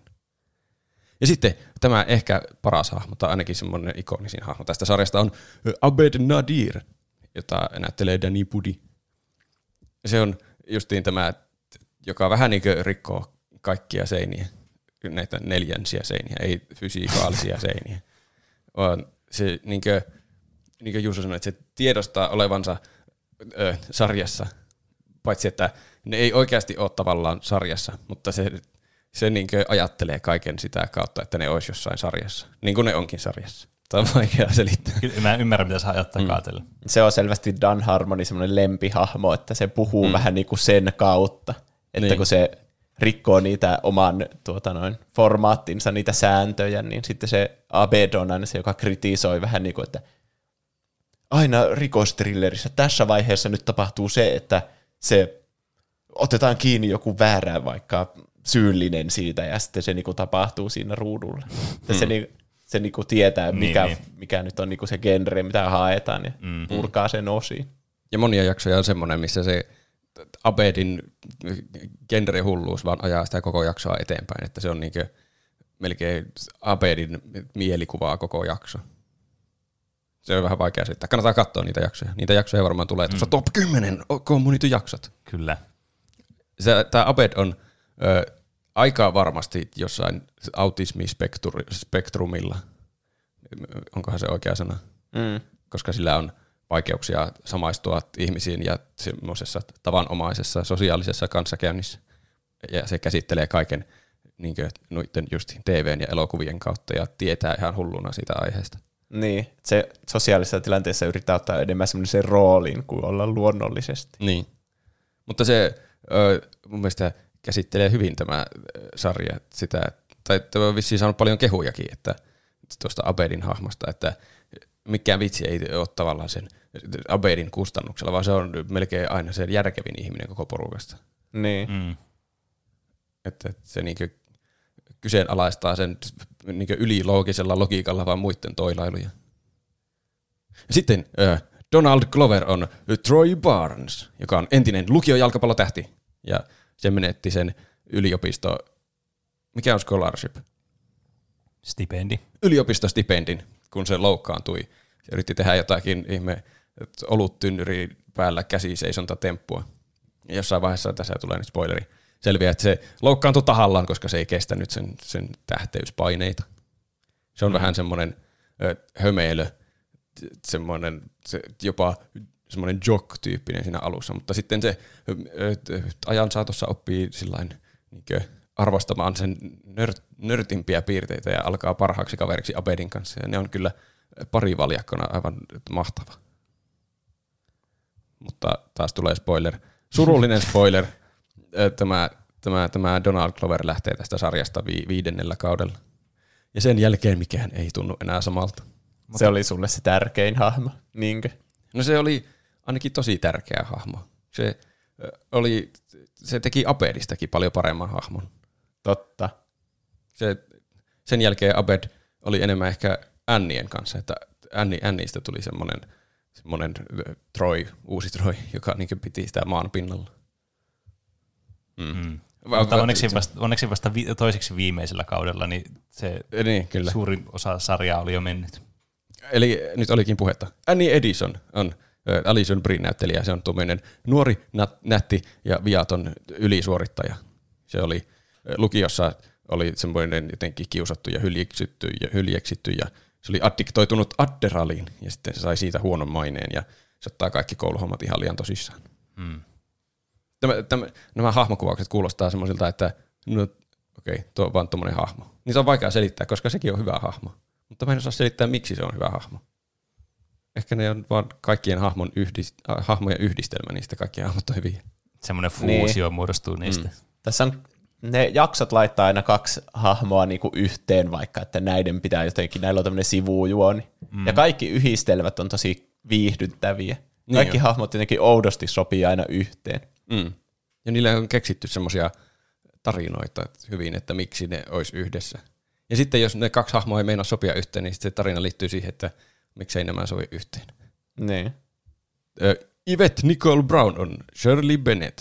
Ja se on semmoinen eronnut nainen ja se on todella kristillinen tyyppi, mikä menee välillä aivan yli sen kristillisyys. Ja se on monenkohan lapsen äiti, ainakin 2. Ja se on semmoinen päällepäin tosi mukava semmoinen äitihahmo siinä, mutta sitten se välillä kiihtyy aivan huvittavasti ja se sillain salaa manipuloi ihmisiä niin iloisella luonteella. Se pahin juonitteli. Mm. Ja sitten siinä kuvataan sitä, kuinka kristinusko on ehkä vähän semmoinen, niin miten hän sitä sanoisi, että mukaan on semmoista hirveänä hyväksyntää ja kaikkea, että kaikki otetaan mukaan, mutta sitten sen niinku arvostelee sitä, kun muut ei vaikka ole kristittyjä. Niin, se yrittää väkisin käännyttää, vaikka salaakin käännyttää jotakin kristityiksi siellä. Mm. Ja surullista kyllä, niin tämä Shirleykin lähtee 6. kaudella tästä sarjasta. Sillä ei tainnut olla mitään riitaa kaikkien kanssa, se lähti jostain perhesyistä. Ei ollut Donald Gloverillakaan riitaa kenenkään kanssa, se lähti vaan olemaan Childish Gambino. Ah, aivan. Tässä niin, ne tietenkin korvataan jollain muilla hahmoilla, että on semmoinen iso porukka näitä. Niitä mä en ole ottanut edes ylös, niitä uusia hahmoja, niin nämä alkuperäisen jengin jäsenet. Niin, koska ne on tietenkin vain jossakin 1 tai 2 kaudessa ne viimeisimmät hahmot. Mm.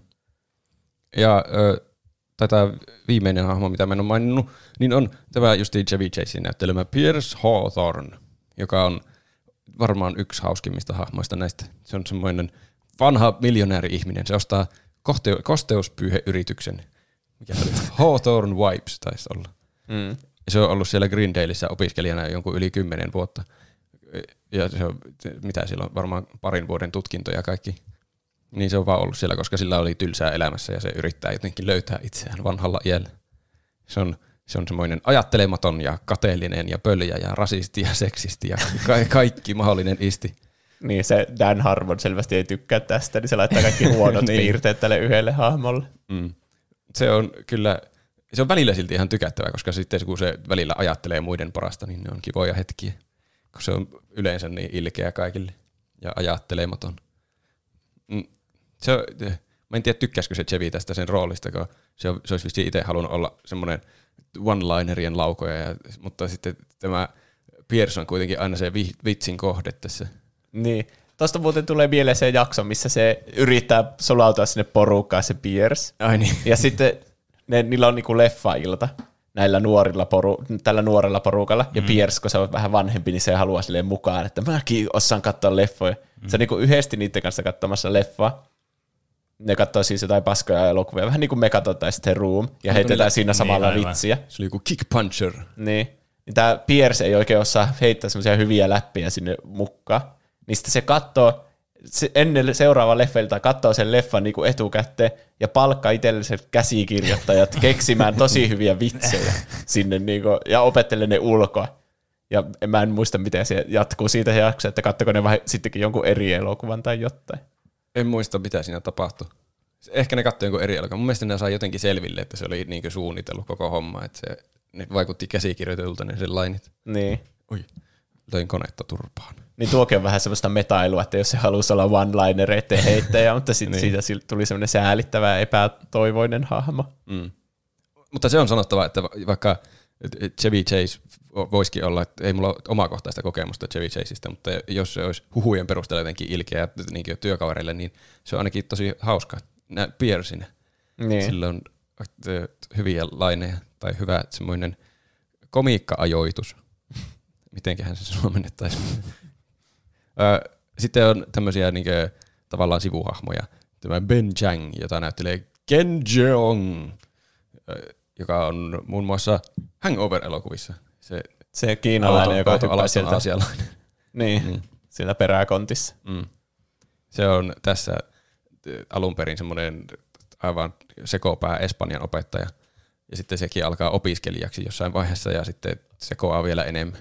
Sille tapahtuu kaikkea outoa. Se yrittää valloittaa sen koko koulun yhdessä välissä. Niin, tämä sarja muuttuu kyllä tosi sekaavaksi. Silleen, että kaikki hahmot tulee hulluksi tämän sarjan aikana. Kyllä. Ne muuttuu aivan täysin sitä loppua kohden. Sitä tulee semmoisia aivan karikatyyrejä itsestään. Niin. Mutta niin, tässä huomaa sen, että se Dan Harmon haluaa aina ylittää itsensä joka jaksolla silleen, että tästä tulee vielä oudompi, niin. Että ne odottaa outoa, niin tästä tulee tosi outo. Mm. Niin sitten siinä näkyy, että 6 kauden aikana sitten kun mennään oudommaksi, niin hahmot vähän niin kuin muuttuu myös sen mukaan. Onko tässä sarja, missä on se gifi, missä se tuo niitä pitsoja ja sitten koko paikka on tuleessa? On. Se on Remedial Chaos Theory. Se on tuolla top 10 joukossa, koska se on varmaan mistään sarjasta parhaita jaksoja, mitä on olemassa. Oho. Sitten siitä Changista on tehty se joku meemi tai gifi, missä se huutaa jotain gei. Niin. Siltä gei. Heti kun me nähtiin se siinä ruudulla, niin me oltiin silleen, milloin se sanoo sen gei? Se oli... Nyt tulee hirveät, no ei tästä voi sillä lailla spoilata hirveänä asioita, niin. Mutta ihan lopussa, viimeisessä jaksossa se paljastuu, että se Chang oli itse koko ajan gei. Niin. Ihan lopussa jotenkin, että se oli jotain semmoista, miksi sitä sanotaan? Heijastaa toisiin se, sitä, mitä on itse. Sillä on joku hieno sana, jota en nyt muista. Projisointi. Aivan. Oli jotenkin hämmentävää. Mä nyt saan miettiä seuraavaa asiaa, että siitä tuli vielä. Sitten mä muistin sen sanan. Sitten on vielä yksi tämmöinen hahmo nimeltä Greg Pelton, eli tämän koulun dekaani. Sitä näyttelee Jim Rash. Se on semmoinen aivan täysin epäpätevä dekaani, joka johtaa sitä koulua tosi huonosti, mutta se yrittää parhaansa ja yrittää jopa liikaa monessa suhteessa. Se yrittää olla aina täysin poliittisesti korrekti eikä loukata ketään, mutta sitten jotenkin loukkaa kaikkia.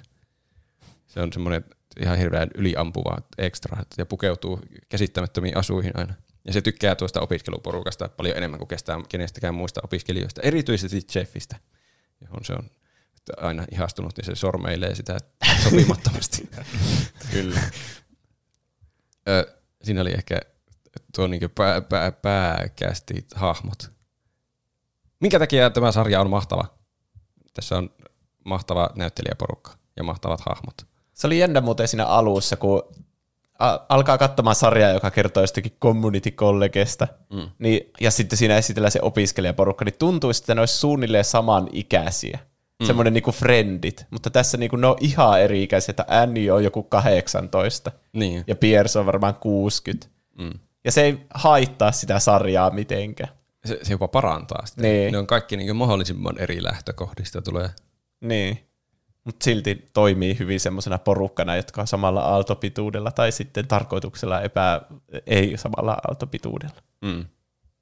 Ja niin, tuo porukka toimii tosi hyvin yhdessä, mikä on varmasti erittäin suuri syy, miksi tämä on hyvä sarja.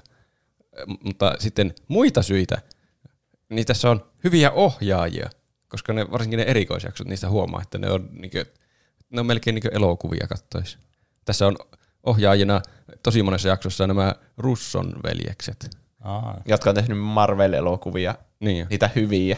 Kyllä, eli Infinity War niin. ja Captain America, Winter Soldier ja Civil War. Niin on kyllä, ne tuntuu niin kuin katsoista jotakin elokuvaa, mutta vaan community hahmoilla ja siellä on välissä hauskoja vitsejä.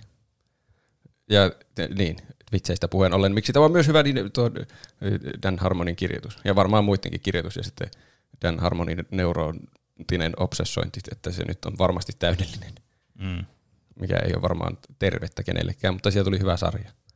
Siinä on paljon ulloa metailuhuumoria ja se huumorin lisäksi menee aika diipiksi välillä tai semmoisia tosi surullisia kohtauksia tulee välillä. Niin. Siinä on semmoinen iso sanoma kuitenkin. Se ei ole pelkästään perseilyä, vaan se yrittää myös sille kertoa jotain elämästä. Kaikissa, ainakin parhaissa jaksoissa, on niin kuin joku semmoinen tarina. Tai tutkitaan vaikka jonkun hahmon psyykettä tai olemusta tai jotakin sillain syvällisemminkin kuin vaan pöljillä vitseillä. Todiste varmaan tuosta Dan Harmonin merkityksestä on justiin se 4. kausi, eli se kaasuvuotokausi. Jonka ne hahmotkin tuntuu haluavan vaan unohtaa siinä pitoskaudella. Että se on aika selvästi huonoin kausi, vaikka ihan viihdyttävä sekin. Se, niin, siinä matkitaan niinku sitä Dan Harmonin tyyliä, että siinä on siis samanlaista, niinku sama ulospäin näyttää niinku samalta. Että siinä tulee myös sellaisia tosi outoja juttuja, ihme eri ulottuvuuksia ja kaikkea siinä mukaan. Mutta se jotenkin ländää niin hyvin. Siitä puuttuu jotenkin se, niin se substanse tai se sisältö tavallaan. Siellä on hauskoja vitsejä ja niin semmoisia hupsuja ideoita, mutta sitten sieltä puuttuu se itse tarina jotenkin. Sitä on vaikea kuvailla. Se ei tunnu samalta se kausi kuin muut kaudet. Aivan. Ja sitten sen johdosta tämä Harmon palkattiin 5. kaudelle takaisin. Plus sinne vissiin otettiin nuo ainakin jompikumpi russoista, jos ei jopa molemmat, ohjaamaan taas. Siinä 4. kaudella vaihtui vissiin aika paljon tyyppejä. Niin sitten tämä 5. kausi oli taas hyvä.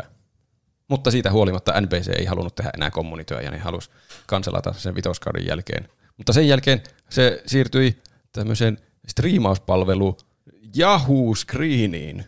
Ne osti tuotanto-oikeudet tähän 6. kauteen. Tuo kuulosti just tuommoiselta tuo Yahoo Screen, just että valitse joku yksi tämmöinen verkkosivuista, joka on ollut suosittu joskus 2005, ja sitten lisää siihen perään sitten joku tuommoinen jonkin katsomiseen liittyvä sana. Että se varmaan ei sano mitään kellekään tuo Yahoo Screen, koska se meni vissiin konkurssiin aika pian sen jälkeen. Se teki varmaan aivan hirveätä tappiota ja lakkautettiin aivan saman tien. Siellä se Harmonin podcastissa on monesti ollut läppää siitä, että se tuhosi koko sen striimauspalvelun tuolla community-kaudella. Se oli liian epäsuosittu. Niin. Mutta haluatteko kuulla top 10 jaksot? No niin. Joko Pene on kiinnostunut, että pakko katsoa tämän? Kiinnostukseni on noussut. Niin. Me varmaan Ropen kanssa paukkoillaan liikaa tässä. Ja se voi olla. Jos ei yhtään tiedä mitään siitä sarjasta. Niin.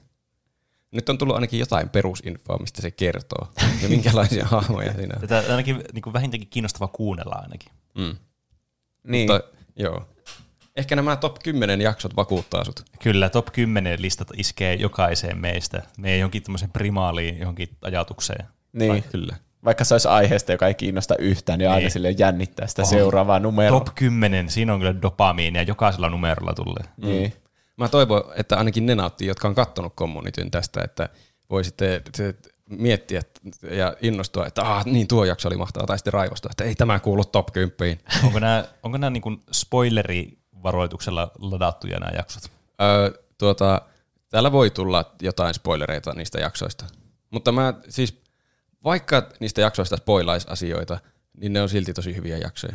Ei niistä voi sillä niinkö, no jossakin voi olla tietenkin joku loppuratkaisu, mutta siis sekin on mainittava, että oli ihan mahdoton valita top 10, koska siellä on niin, mä rupesin perkaamaan niitä jaksoja, että no niin mitkä mä valitsen top 10, niin mulla tuli joku yli 30 vaihtoehtoa siihen.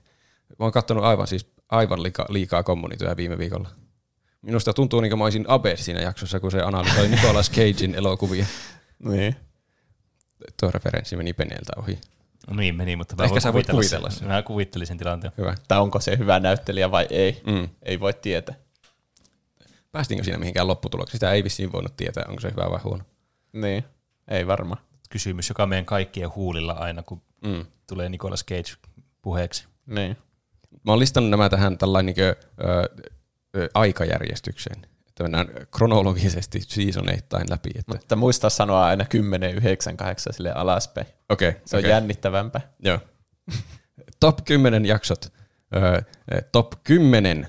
Tai siis, että 10. 10. Number 10. Sijalla 10. Kausi 1. Jakso 21. Contemporary American Poultry. Hei, pitää mainita, että tämä sarja on Netflixissä sekä Viaplayssä. Aha, jos joku haluaa katsoa. Se on Netflixissä, jos on, niin se kyllä laskee kynnystä aina katsoa mitä tahansa tuotosta. Totta. Mutta sanoinko sä juuri, että jaksossa numero 21? Season 1, episode 21.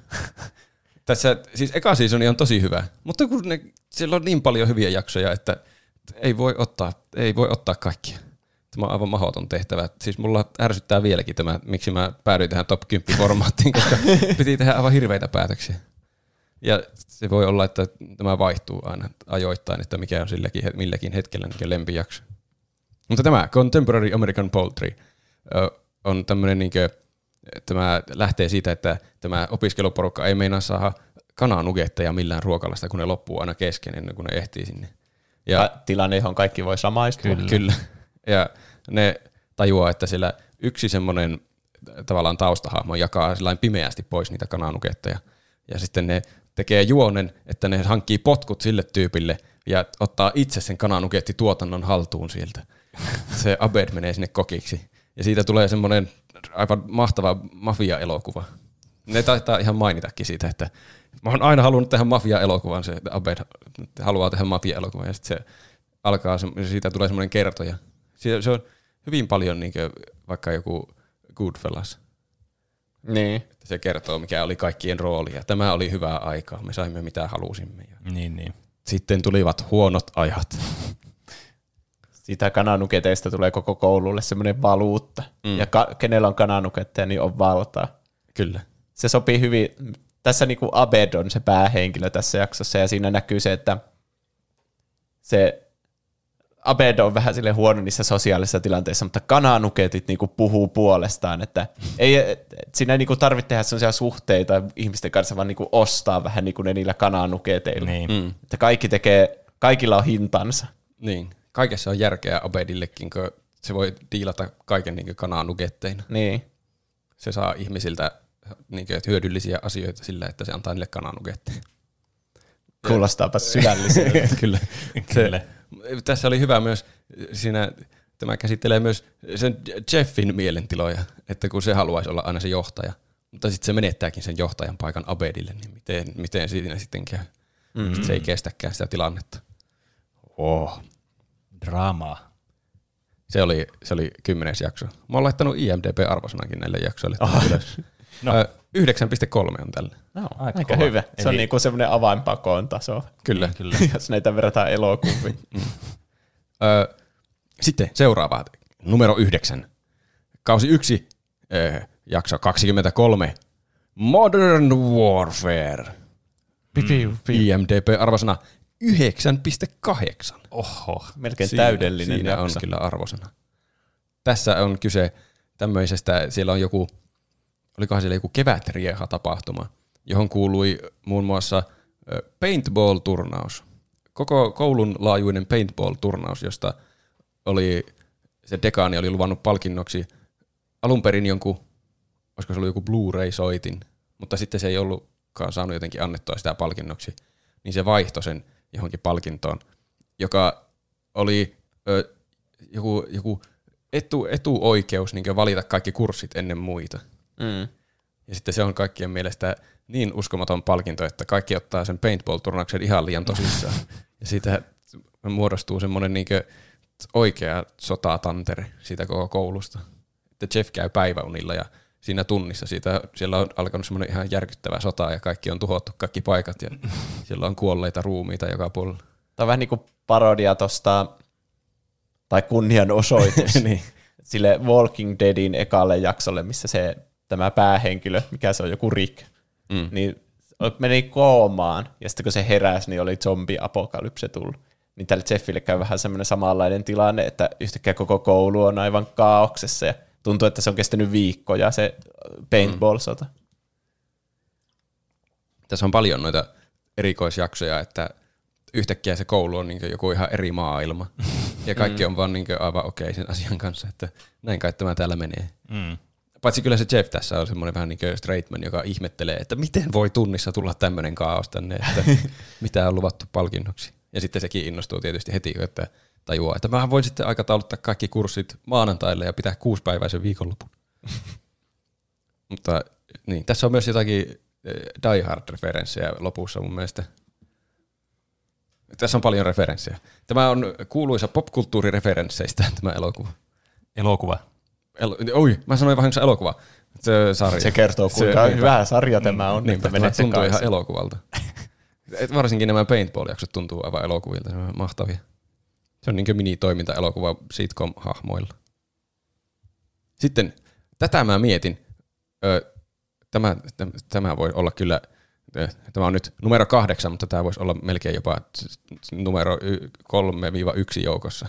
No niin. Ja mä en ole varma, onko Juusakaan nähnyt tätä jaksoa.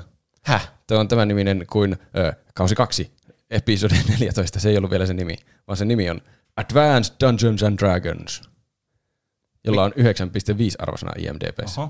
Miksi sä veikkaat, että mä en ole nähnyt tätä? Onko sä kattonut Netflixistä Communityn? Joo.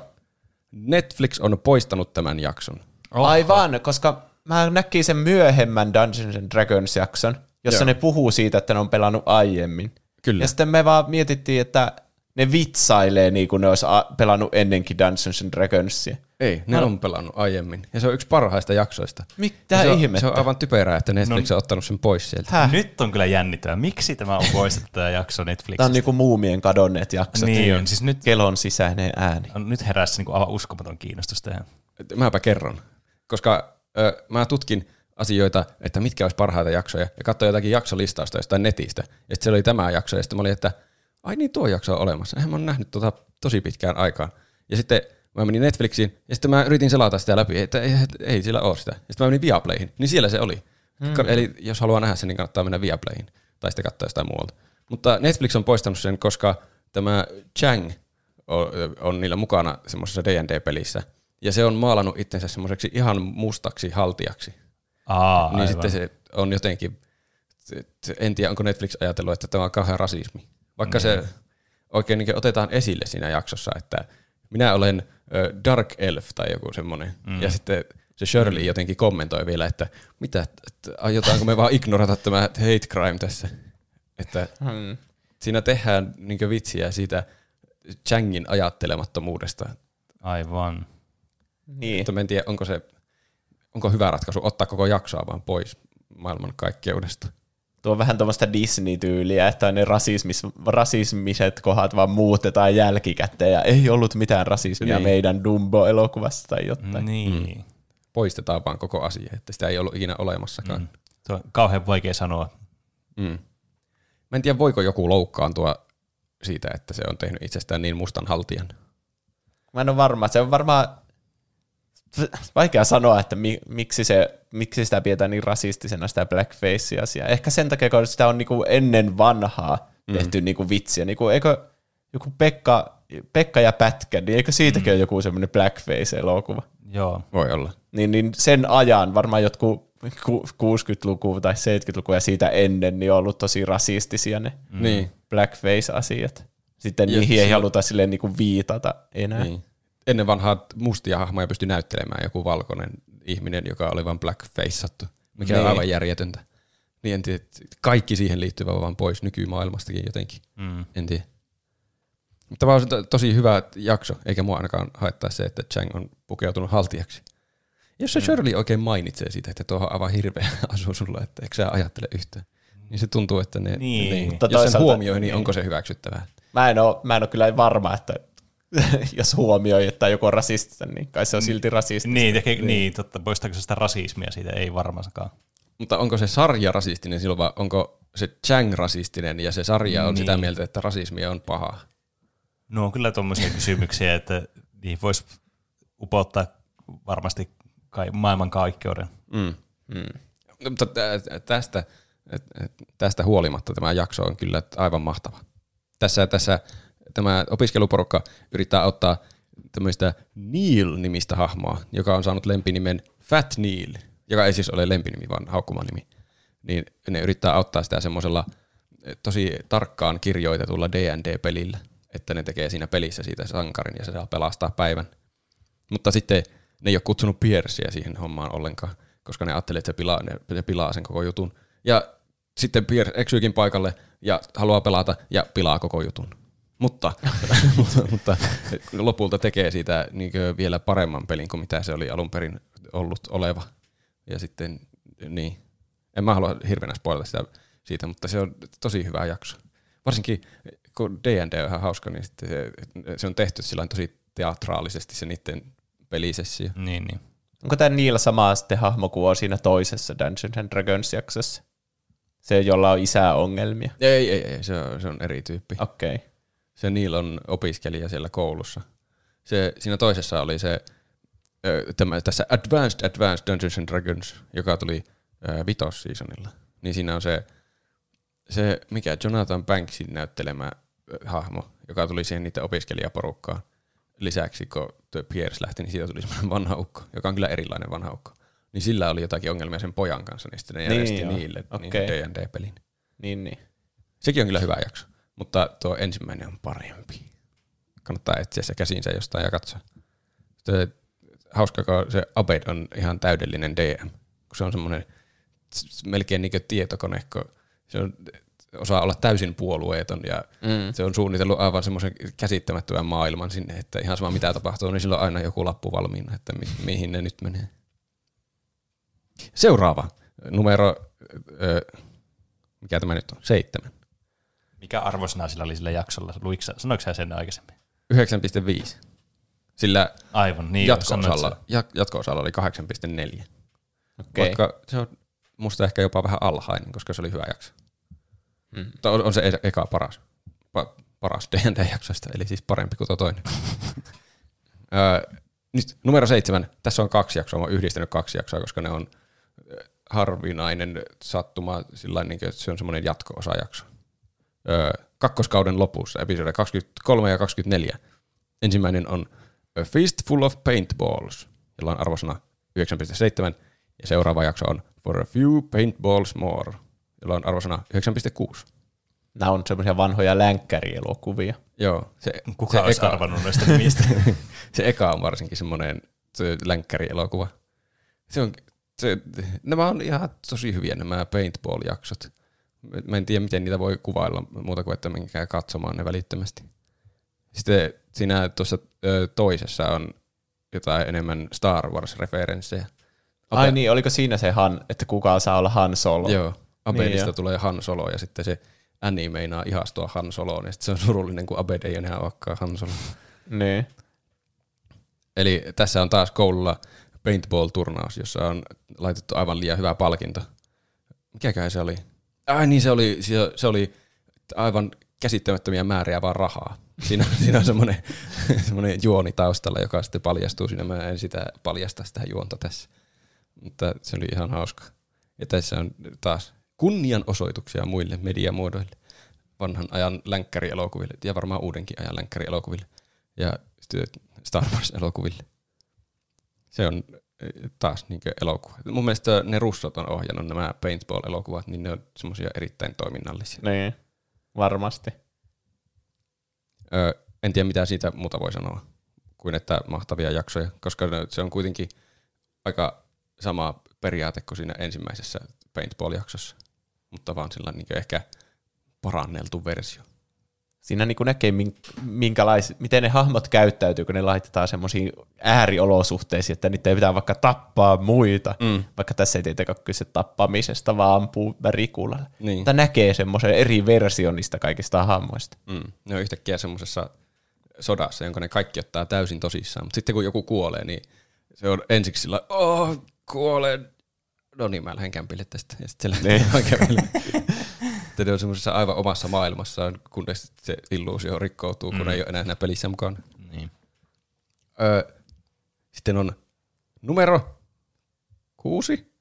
Joo, taitaa olla. Tämä voisi olla jopa ehkä 1. Tämä on tosi monen mielestä koko sarjan paras jakso. Tämä on kyllä nyt on listaus ihan perseestä. Olen listannut näissä aikajärjestössä. Tämä menee vähän omituisesti. Kontroversiaalinen jakso ikinä. Kyllä. Tämä voisi olla 1, mutta tämä on 6. No niin. Kausi 3, jakso 4. Eli juurikin tämä Remedial Chaos Theory, jossa on se meemi tullut siitä, kun se Troy tulee ovesta kämppäänsä sisälle ja sillä on asunto ilmiliekeissä ja kaikki on pielessä. Kyllä aivan. Tämän mäkin tiedän. Tämä on saanut 9.8 arvosanan. Eli tässä on Troyn ja Abedin tuparit. Niissä on tässä vaiheessa niistä on tullut parhaita kavereita ja ne muuttaa yhteen. Ja pitää tupaan tuliaisjuhlat tälle opiskeluporukalleen. Ja sitten ne on tilannut pizzaa ja jonkun pitää hakea pizzat alakerrasta. Sieltä, kun se pizzamies tulee, niin siinä heitetään noppaa, ja Abed on, kun Jeff on heittämässä noppaa, että kuka hakee nämä pizzat, niin Abed sanoo, että no niin, tajuathan nyt, että tässä tulee nyt 6 eri aikajanaa, kun sä heität sitä noppaa. Ja sitten sanoo, että no totta kai tajuan. Ja sitten se noppa lentää semmoisen kuvitteellisen reijän läpi, ja sitten siinä näkyy ne kaikki 6 aikajanaa, kun se noppa menee aina yhteen niistä aikajanoista, ja katsotaan, mitä kussakin aikajanassa tapahtuu, riippuen mikä silmäluku nopasta osuu nyt kohdalle. Ja nämä aikajanat sitten tämän jälkeen jää elämään tässä sarjassa. Joo. Että ne on vielä ihan sarjan lopussakin vielä olemassa ne kaikki 6. Tämä on periaatteessa tämän koko sarjan tärkein jakso. Niin, tässä syntyy The Darkest Timeline, jossa ne on kaikki semmoisia, niillä on mennyt kaikki elämässä ihan pieleen ja niistä tulee semmoisia pahoja versioita itsestään. Niin, ja se on siis pelkästään sen takia, että kuka hakee pizzan sieltä ovelta. Aivan. Se on mahtava tuollainen yksinkertainen idea, ja sitten se on kirjoitettu tosi hyvin vielä, kun siinä ladataan semmoisia tosi pieniä ja mitättömiä yksityiskohtia, aina kun katsotaan niitä eri aikajanoja ja mitä siellä tapahtuu. Siellä tapahtuu jotakin ihan random asioita, että vaikka niillä on semmoinen Indiana Jones joku koriste siinä pöydällä, niin siitä lähtee semmoinen pallo vierimään, ja Abed ottaa aina sen kiinni joka aikajanassa. Mutta sitten kun se ei olekaan siellä, niin se tippuu lattialle. Mä en muista tarkkaan, miten ne meni, mutta siinä on paljon semmoisia niinkö elementtejä, jotka ei niinkö, tavallaan merkkaa mitään. Paitsi sitten, kun tulee se oikea aikajana, että missä se tapahtuukin eri tavalla, niin sitten se tajuaa, että okei, tuon takia se tapahtui jokaisessa edellisessäkin. Ja siinä se Piercellä on hauska rooli siinä, kun se jotenkin aina kertoo jonkun sen ihme seksikokemuksen. Niin, se on maannut Earth the Kittin kanssa. Niin sitten jokaisessa eri aikajanassa se kertoo sen, mutta se niin kuin eri tangentin kautta yrittää kertoa sen. Niin. Että siinä näkee sen, että se joka kerta haluaa kuitenkin kertoa sen, mutta sitten se niin kuin eri reittiä sinne pääsee aina. Niin. Ja sitten se aina sanoo vielä, että no se tuli tuollain luonnollisesti esille, niin mä halusin mainita vaan. Vaikka siinä tehdään selväksi, ihan sama mitä olisi tapahtunut, niin se olisi maininnut. Paitsi kun Jeff hakee ne pizzat, niin siinä se ei mainitse sitä. Se on se aikajana, joka jää voimaan. Niin, se on niinkö se lopulta se paras aikajana. Siinä niillä kaikilla on hauskinta. Ja mä en tiedä, merkkaako se sitä, että Jeff jotenkin ei haittaa sitä porukkaa niin normaali elämässäkin. Siinäkin on taas tämmöinen syvällinen puoli tässä jaksossa. Ja siinä kun se Troy hakee ne pizzat, niin huomaa kuinka tärkeä hahmo Troy on sille porukalle, koska kaikki on ihan kaaosta ja siellä on kämppä tulessa ja se peikko tuijottaa sitä silmiin, kun se tulee sieltä. Niin, tämä on ehkä paras jakso. Vaihan tämän kutosesta ykköseksi nyt.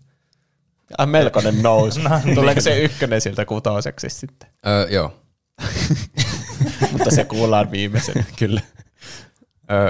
Sitten on numero 5. Tämä voisi olla jopa 5, en tiedä.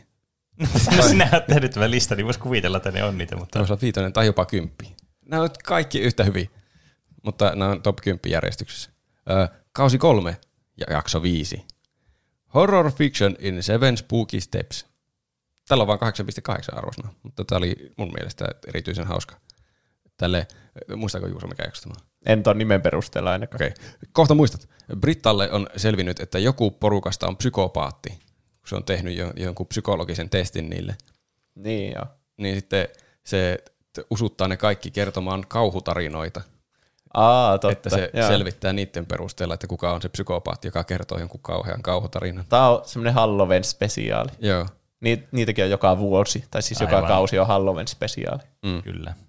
Ja tässä oli, tai näitä jaksoja on monia. Tässä on paljon samaa ihan viimeisen jakson kanssa, että niinkö tulee semmoisia näyteltyjä kohtauksia, mutta ne on tavallaan jonkun hahmon kertomia. Ja sitten se on hauska, kun ne on näytelty sillä tavalla, niin kuin se kertoisi se hahmo niitä. Niin siitä kohtauksestakin tulee sen hahmon hahmous ilmi, että minkälainen hahmo se on, joka kertoo sitä tarinaa. Se on tosi vaikea selittää. Mutta ne on ihan tosi hauskoja ne minikohtaukset, kun siitä tajuaa, kuka sitä kertoo. Mm. Siinä tulee kaikkia semmoisia niinkö peruskauhuelokuvatrooppeja. Ne kertoo vuorotellen semmoisia, mutta niinkö omilla tavoillaan. Tuossa ihan viimeisessä jaksossa sitten, mikä on aika samanlainen, joka on kyllä myös tosi hyvä jakso, mutta se ei ole mulla erillään tässä listalla, niin Abed laittaa kaikki hahmot pitchaamaan omaa 7 kauttaan, ja sitten ne kertoo, että minkälainen voisi olla niiden elämän 7. kausi. Se menee kauhean tunteelliseksi lopussa, ja Jeff saa kauhean kriisin. Ne. Niin, en tiedä mitä muuta tuosta voisi, se on hyvä jakso. Sitten tulee numero 4. Kyllä. Yes. Aha, nyt ollaan jo isoissa luvuissa. Nyt on siis pienissä. Nyt on kyllä.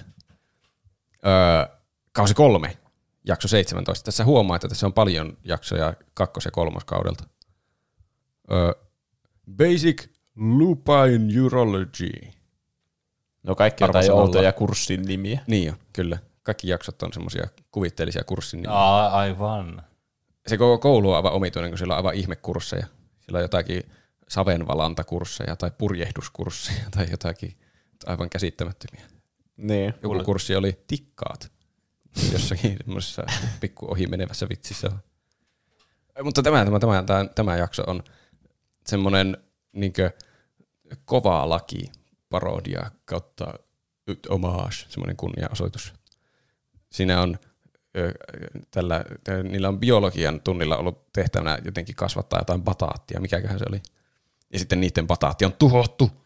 Ja sitten alkaa tämmöinen kova laki jakso, jossa niiden pitää selvittää sitä rikosta, että kuka sen on tuhonnut sen bataatin. Ja lopussa tulee semmoinen sen luokan sisäinen oikeudenkäyntikin siellä, että tuomitaan se oikea rikollinen.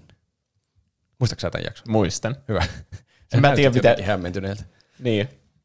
Mun mielestä parempi versio on ehkä se David Fincher-jakso, jossa on se kolikko-perse-tyyppi. Niin, se on kyllä hyvä myös. Ass Crack Bandit. Niin. Joo, se on vähän samanlainen, ne etsii rikollista siinäkin. Niin, mutta tässä jaksossa on se, onko se Toad vai mikä se yksi on? Eikö mikähän se nimi on? Toby? Semmoinen outo sivuhahmo, joka puhuu tosi hauskasti ja niillä on joku kauna sitä kohtaa sillä koko porukalla. Niin se on jotenkin hauskin hahmo tässä koko sarjassa. Se on vähän niin kuin tämän pahis. Niin, siis se on semmoinen tosi sympaattinen tyyppi, jolla on perhe ja se yrittää vaan hiljaisuudessa opiskella. Ja se on joku armeijassa ollut ja jossain sodassakin, ties missä rauhanturvainen. Ja sitten tämä porukka vaan terrorisoi sitä aivan niin säälimättömästi. En tiedä miksi se on hauskaa, mutta se on hauskaa. Joo. Se oli oikeastaan tuo jakso. Mä en tiedä, mitä siitä on. Siinä on hyviä vitsejä semmoisia, että ne niinkö huomioi sen, että kukaan ei ole oikeasti poliisi siellä koulussa. Ja että mä avan typerää premiisejä edes alkaa tämmöistä rikosta selvittämään, mutta ne kaikki ihan ineissä kuitenkin. Numero 3. Uhuh. Nyt tulee oikeasti hyvä jakso. Kaikki on oikeasti hyviä jaksoja. Tämä on kyllä hämmentävin listaus, mikä mä oon kuullut. Tämä on kyllä ihan totta. Tämä on semmoinen, mikä mulla jäi eka katselukerralla varmaan eniten mieleen. Eli kausi 3, jakso 20, Digital Estate Planning, jolla on arvosana 9.5. Onko tämä se, joka on siellä pelin sisällä? Joo. Okei. Okay. Tässä Piersellä on semmoinen aivan hirveä isähahmo, sen isä. Ja se on siis vielä kamalampi ihminen kuin Pierce. Niin se on nyt kuollut tässä. Ja sitten se laittaa Piercen ystäviensä kanssa pelaamaan tämmöistä videopeliä, jossa se voi ansaita perintönsä, jos se pääsee sen pelin läpi. Ja siinä sitten ne pelaa semmoista eri hahmaa. Gus Fringia vastaan pelaa.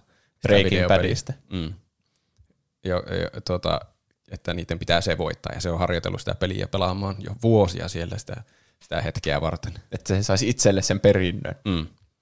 Ja se on kyllä, tämä on hauska jakso. Ne seikkailee semmoisessa retron näköisessä 2D-pelissä, joka on tosi syvä peli. Että siinä voi tehdä ihan mitä tahansa. Se vaikuttaa aivan mahtavalta peliltä, että tekisi mieli itse pelailla sitä. Abed aloittaa jonkun romanssin ja tekee perheen semmoisen kuvitteellisen tai siis semmoisen virtuaalisen naisen kanssa siellä. Ja ne siellä voi craftata mitä tahansa. Mm. Siinäkin tulee niiden hahmojen kaikki piirteet hyvin siellä videopelissä esille. Pierce ei osaa pelata tietenkään yhtään, koska se on vanha mies. Ja se ei tajua mitä niillä nappuloilla tehdään. Ja brittat aina pilaa kaiken vahingossa. Tämä on nyt ensimmäinen jakso semmoisia. Niin kuin, onhan ne kummallisia nuo paintball- tai kovallakin jaksot, mutta tässä on semmoisia tosi kummallisia jaksoja, jotka on ihan eri grafiikalla tehty kuin normijaksot. Mm. Eli tässä nyt ollaan semmoisia pikselipelin sisällä, mutta sitten on vaikka käsinukkeilla tehty jakso tai erikseen joku semmoinen jouluspesiaali, jossa on semmoisia jotain mitään puunukkeja tai jotain semmoisia. Se on hyvä se, onko se Abed's Uncontrollable Christmas? Niin. Ne järjestää sille jonkun terapiasession, kun se kuvittelee olevansa semmoisessa ihme vaha-animaatiossa. Niin, vaha-animaatio. Ja sitten on semmoinen G.I. Joe-näköinen semmoinen piirrosjakso. Mm, joo. Tommosiakin tulee ainakin kerran joka kaudella. Joo, tämä kyllä yllättää monesti, kun jos ekaa kertaa katsoo ja sitten aloittaa jonkun jakson, niin sitten miettii, että mitä, katsonko mä vielä samaa sarjaa. Niin. Että yhtäkkiä on semmoinen piirretty elokuva edessä. Sarja. Taas mä tein. Tämä, numero 2. No, nyt tulee semmoinen pointti, mikä voi laajentaa muihinkin sarjoihin, että mistä tietää, että on hyvä sarja, niin Potle-episodeet on tosi hyviä.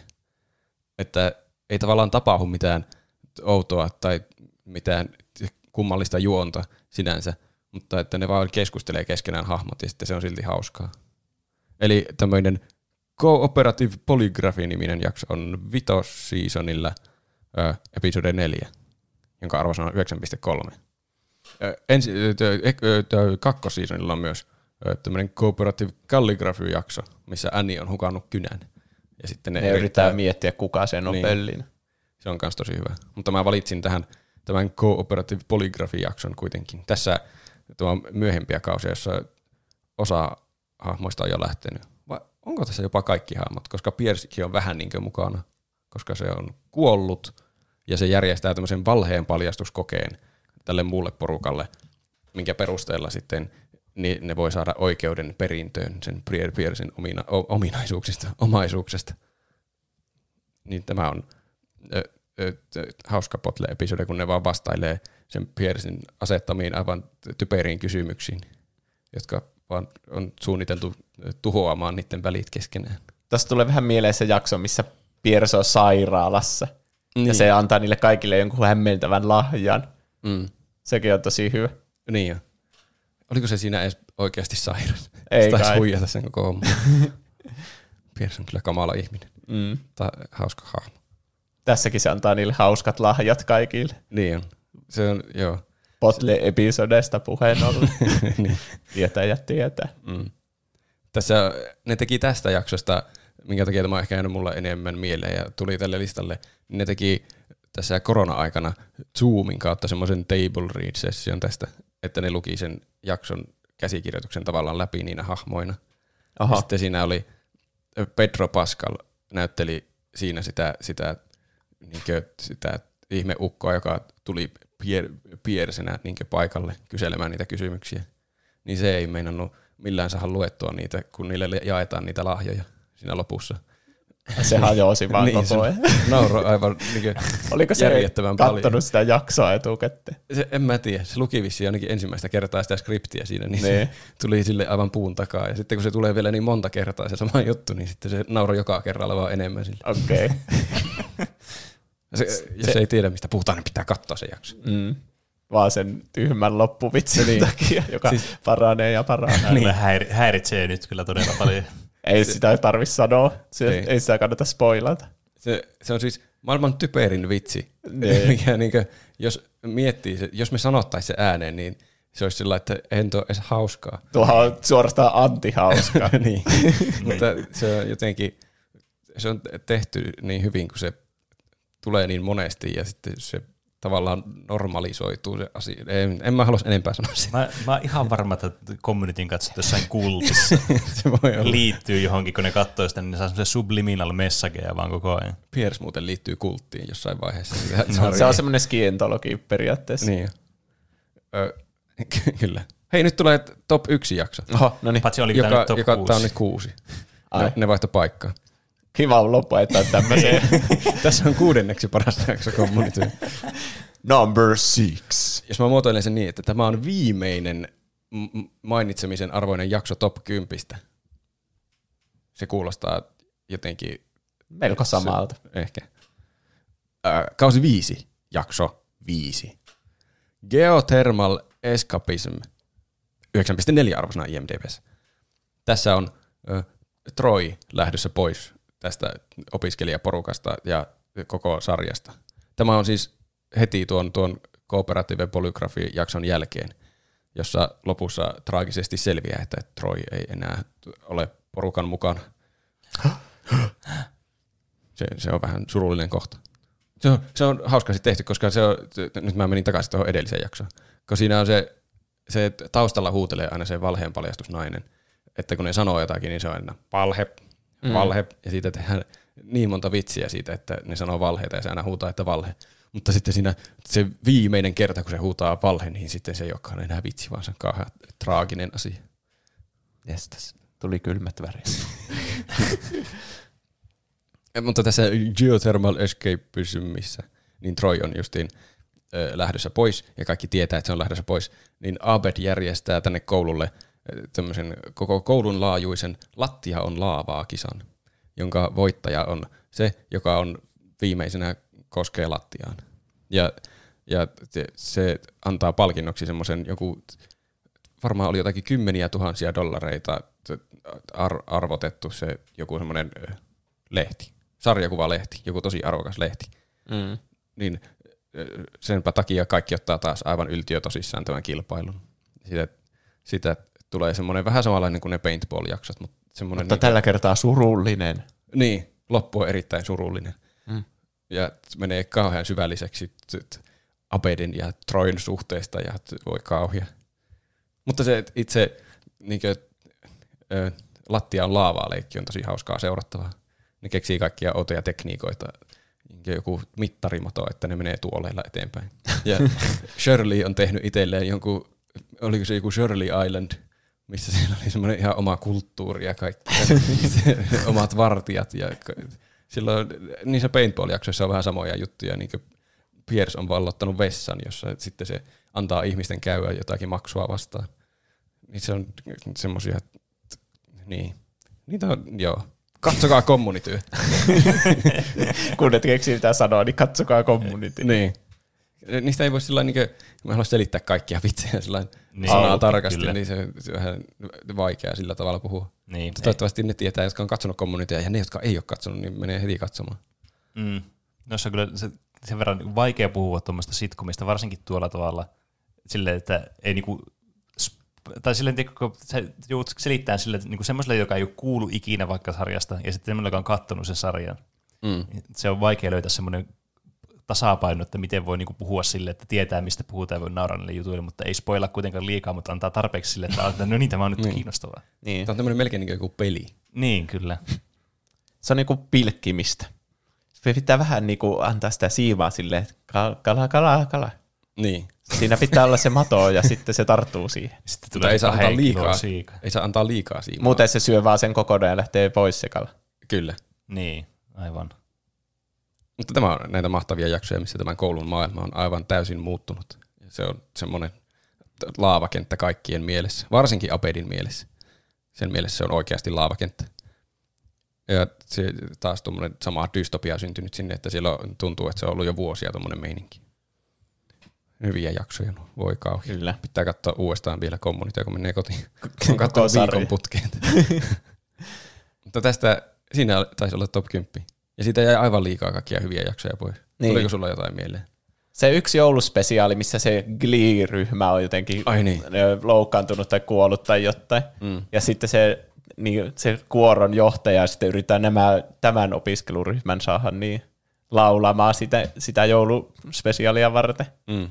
Ja sitten se semmoinen joulun musiikaali on semmoinen virus, joka leviää siellä koulussa. Niin. Ja sitten tulee yllättäviä tilanteita, kun hahmot alkaa niinku laulamaan kuin musiikaalissa toisilleen. Mm. Se on tosi... Se tulee välillä melkein niin kauhuelokuva, kun selviää, että ei, tuokin on jo infektoitunut tuosta kliistä. Ja sitten se justiinsa se, missä ne etsii sitä ass-crack-bändittiä, niin on tosi hyvä. Mm. Tästä jäi ihan tosi monta mainitsematta, että vaikka nuista jaksoista olisi spoilaantunut jotakin asioita, niin siellä on 100 miljoonaa muuta jaksoa, josta ei ole spoilattu mitään, koska ei voi muistaa kaikkia hyviä jaksoja. Joka jakso alkaa katsomaan silleen, että ei vitsi, mitähän tässä tulee tapahtumaan. Niin. Ehkä 4. kauden jaksoja ennen kuin tajuaa, että ei olekaan ihan sama sarja tässä vaiheessa enää. Mutta... Nyt kaikki varmasti oppii, että heti katsomaan Communityä. Jos omistaa Viaplay, niin kannattaa sieltä katsoa, niin näkee myös sen rasistisen jakson. Niin. Roope suosittelee. Kyllä. etenkin sitä rasistista osaa siitä jaksosta suosittelee. Jotain jäi tästä käteen. Niin. Ainakin 1-3 kaudet kannattaa katsoa, mutta mä sanoisin, että 5. ja 6. on myös tosi hyviä kausia. 6. kaudellakin on tosi hyviä jaksoja, vaikka siinä on ihan eri hahmot jo menossa. Mutta siellä on pari tosi hauskaa jaksoa. Mm. Ja se loppuu kyllä silleen, että tulee semmoinen olo, että vitsi, tämä oli hyvä sarja ja kannatti olla 6 kautta. Kyllä. Se 4. kausikin vähän kuuluu sinne sekaan, vaikka se onkin huonompi kuin ne muut. Niin, mutta pitää ymmärtää ne vitsit, kun ne heitää läppää siitä 4. kaudesta. Tämä myös loppuu koko sarja jotenkin asiaan kuuluvasti niin metailusti, kun vaan sarja voi loppua. Niin, että oliko tämä sarja ollenkaan. Niin. Siinä semmoinen perhe pelaa mainoksessa jotakin lautapeliä, semmoista jotakin Cluedon näköistä lautapeliä, ja sitten alkaa kyseenalaistamaan omaa olemassaoloa. Se menee hyvin syvälliseksi. Niin, vähän niin kuin Too Many Cooks. Niin. Sen tyyppinen lopetus. Mm. Mikä kyllä sopii tälle sarjalle aika hyvin. No ehkä siinä oli myyntipuhe. Pene, kuinka kiinnostunut olet Communitystä? Kiinnostukseni on 15 kautta. Jännitetään tästä kautta osaa. 3. Beta toiseen. Voimme varmasti laskea betan tästä. Mm. Vai voitteko? Se on 3. Ei, mutta mikä 3 toiseen on? 9. No se olisi tosi hyvä arvosana. Kyllä. Mm. Onnistuimme hyvin tässä. Mitä muuta te olette tehnyt? Mitä Juuso on tehnyt? Mä katsoin lyhyt elokuvan, jota Roope suositteli vastikään. Ai.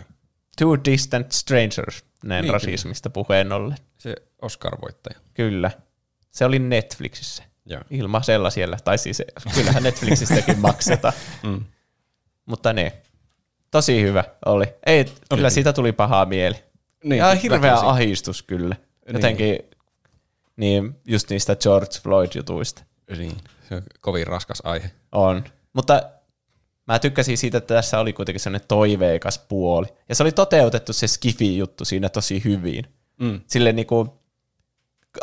sitä katsojan niinku älykkyyttä tässä niinku silleen niin arvostettiin silleen, että kyllä sä ymmärrät tämän, kun sä oot nähnyt vaikka Päiväni murmelina. Se ei liikaa alkanut selittää silleen, että miten tämmöinen aikaluppi toimii. Niin. Eikä semmoisessa lyhyt elokuussa aikaakaan selittää sillä lailla niin tosi tarkasti. Mm. Niin. Eli siinä on semmoinen Päiväni murmelina tilanne tämmöisellä mustalla miehellä, joka tulee koko ajan poliisien tappamaksi. Mm. Ja sitten miten se siitä pääsee pois, niin se kertoo vähän niin kuin siitä. Kyllä. Sitten mä katsoin nyt tämmöisen kauhuelokuvan kuin The Witch. Ahaa. Se oli semmoinen vanhoihin kansantaruihin perustuva, joka semmoinen perhe muuttaa keskelle metsää ja niitä alkaa semmoinen noita vainoamaan. Yes. Niin, se tosi jännittäviä ideoita ja mä tykkään tuollaista aikakausiin, vanhoihin aikakausiin sijoittuvista elokuvista. Ja sitten miten niinku, tää oli tehty ilmeisesti oikeiden kirjoitusten mukaan, että miten vaikka noitia ajateltiin siihen aikaan ja miten niitä pelättiin ja mitä oli sitten tehty, kun oli vaikka epäilty, että joku on noita. Ah. Niin sitten... Se poltettiin. No vaikka. Mutta kaikenlaisia erilaisia semmoisia konsepteja. Mä en ole pitkä aika katsonut elokuvaa, jota mä oikeasti pelkään. Ja mä kuulin, että tämä olisi tosi pelottava, mutta en mä pelännyt tässä yhtä. Ah. Kyllä sä oot vaan rohkea. Oliko tässä jumpscareen? No semmoisia fake jumpscareja oli ihan hirveästi. Aivan. Niin kuin tiedätkö just jotain, että leikataan siihen, kun ovi paiskataan kiinni. Ja sitten se on ärsyttäviä semmoisia. Niin. Ei varmaan yhtään oikeaa jumpscareja ollut koko elokuvassa. Eli kannattaa katsoa. Vähän semmoinen kriippitunnelma ja sitten kiinnostavia niitä asioita siinä noitiin liittyen. Enpä kyllä kauhuelokuvia katsonut pitkään aikaa. Kauhupelit on paljon pelottavampia kuin kauhuelokuvat. Niin ja se on fakta. Kyllä. Kuulit sen täällä. Mitä Pene on tehnyt? No noidista mieleen. Mä oon pelannut noitaa. Sehän oli loistava aasin. Kyllä. The Witch. Kyllä. The Game. Tämä, kyllä saa niinku sormet aina syyhyämään, että nyt voisi mennä taas pelaamaan uuden runin ja uuden ja sitten pääsee pidemmälle. Tai ainakin luulee pääsevä sana pidemmälle, mutta sitten se aina joka kerta päättyy johonkin ihan traagiseen bullshittiin. Mikä tietysti saa pelaamaan vielä lisää sitä peliä. Aivan loistava. Ja traaginen bullshitti saa pelaamaan lisää. No, kyllä, kun tulee semmoinen, että minä näytän tälle pelille. Että okay. Niinku, ei voi luovuttaa. Peli ei voita minua, minä voitan peliin. Niin kyllä. Ja muutenkin tuommoisissa peleissä, tuommoisissa roguelikeissa on muutenkin ihan mukavaa aina aloittaa alusta semmoinen, varsinkin jos niissä niinku vähän kuin kehittyy joku semmoinen build-tyylinen juttu, niin sitten se on aina mukavaa niinku vähän kokeilla eri juttuja. Niin tosi hyvin rakennettu peli kyllä. Toinen, mitä mä oon kanssa pelannut vähän se eteenpäin ihan hirveästi, piti lähteä nauhoittaa jaksoakin, niin jäi kesken peli, niin se Oddworldi, se mikä oli Pleikkari Storeessa sai silloin, niin jos oli PS Soulstorm. Kyllä. Niin sitä taas vähän pelannut eteenpäin. Jotenkin ollut vähän kiire viikko, ettei kerennyt oikein niin semmoista mitään niin konkreettista edistymistä saa millään niin tämmöisellä mediaformaatilla. Niitäkin mitataan tämmöisenä edistymisenä. Niin kyllä, että ne on sanonut mitään niin achievementteja nyt tai muuta vastaavaa. Niin. Tuottelias päivä, kun pelaat paljon. Niin, kyllä. Mitä Roope? Mä oon päässyt, saatiin pitkästä aikaa aikaiseksi pelattua taas vähän divinityä.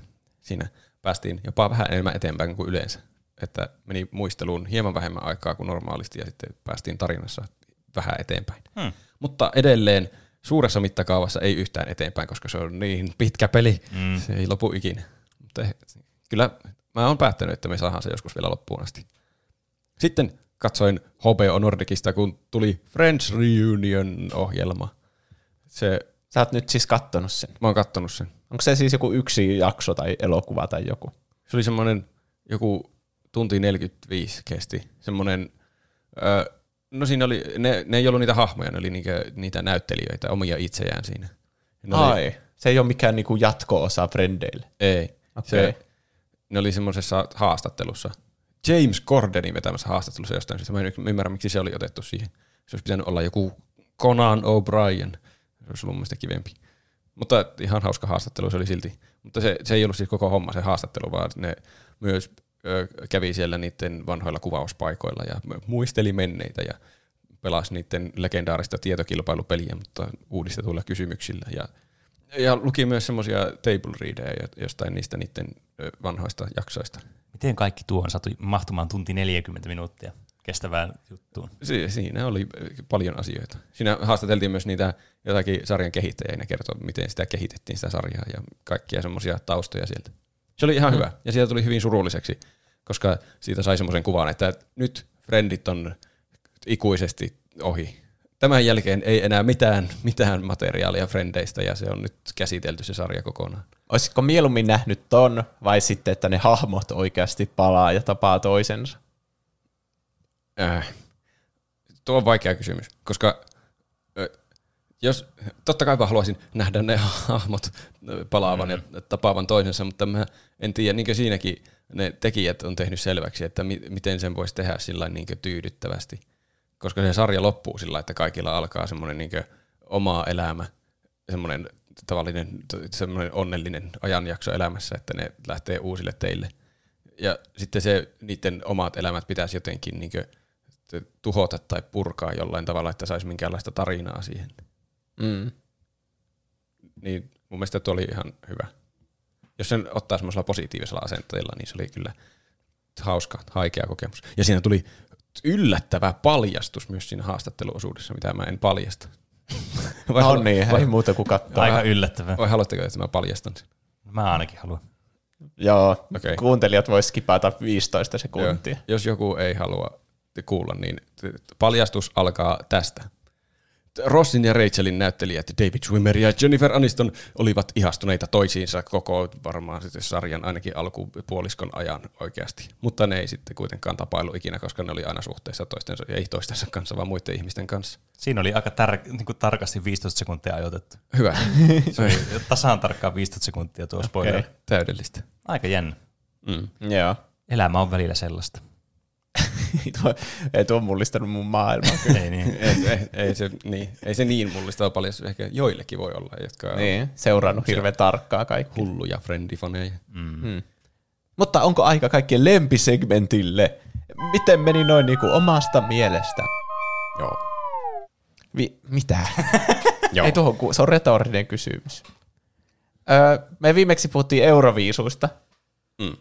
Ja sitten siihen liittyvästä pisteiden laskuun juryjutuista. Huldanen ainakin laittoi hyvän korjauksen tänne, niin luen sen. Kyllä.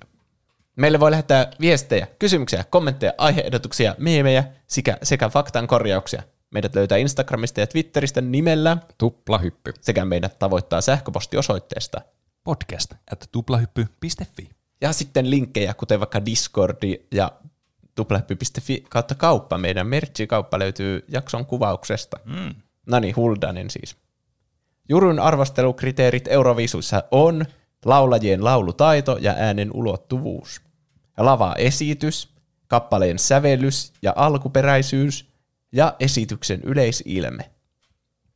Juryn tulee kuulua jäseniä musiikin tuotannon eri osa-alueilta, laulaja, säveltäjä, tuottaja, DJ ja tai sanoittaja, ja juryn koko taisi olla vaan 5 henkilöä.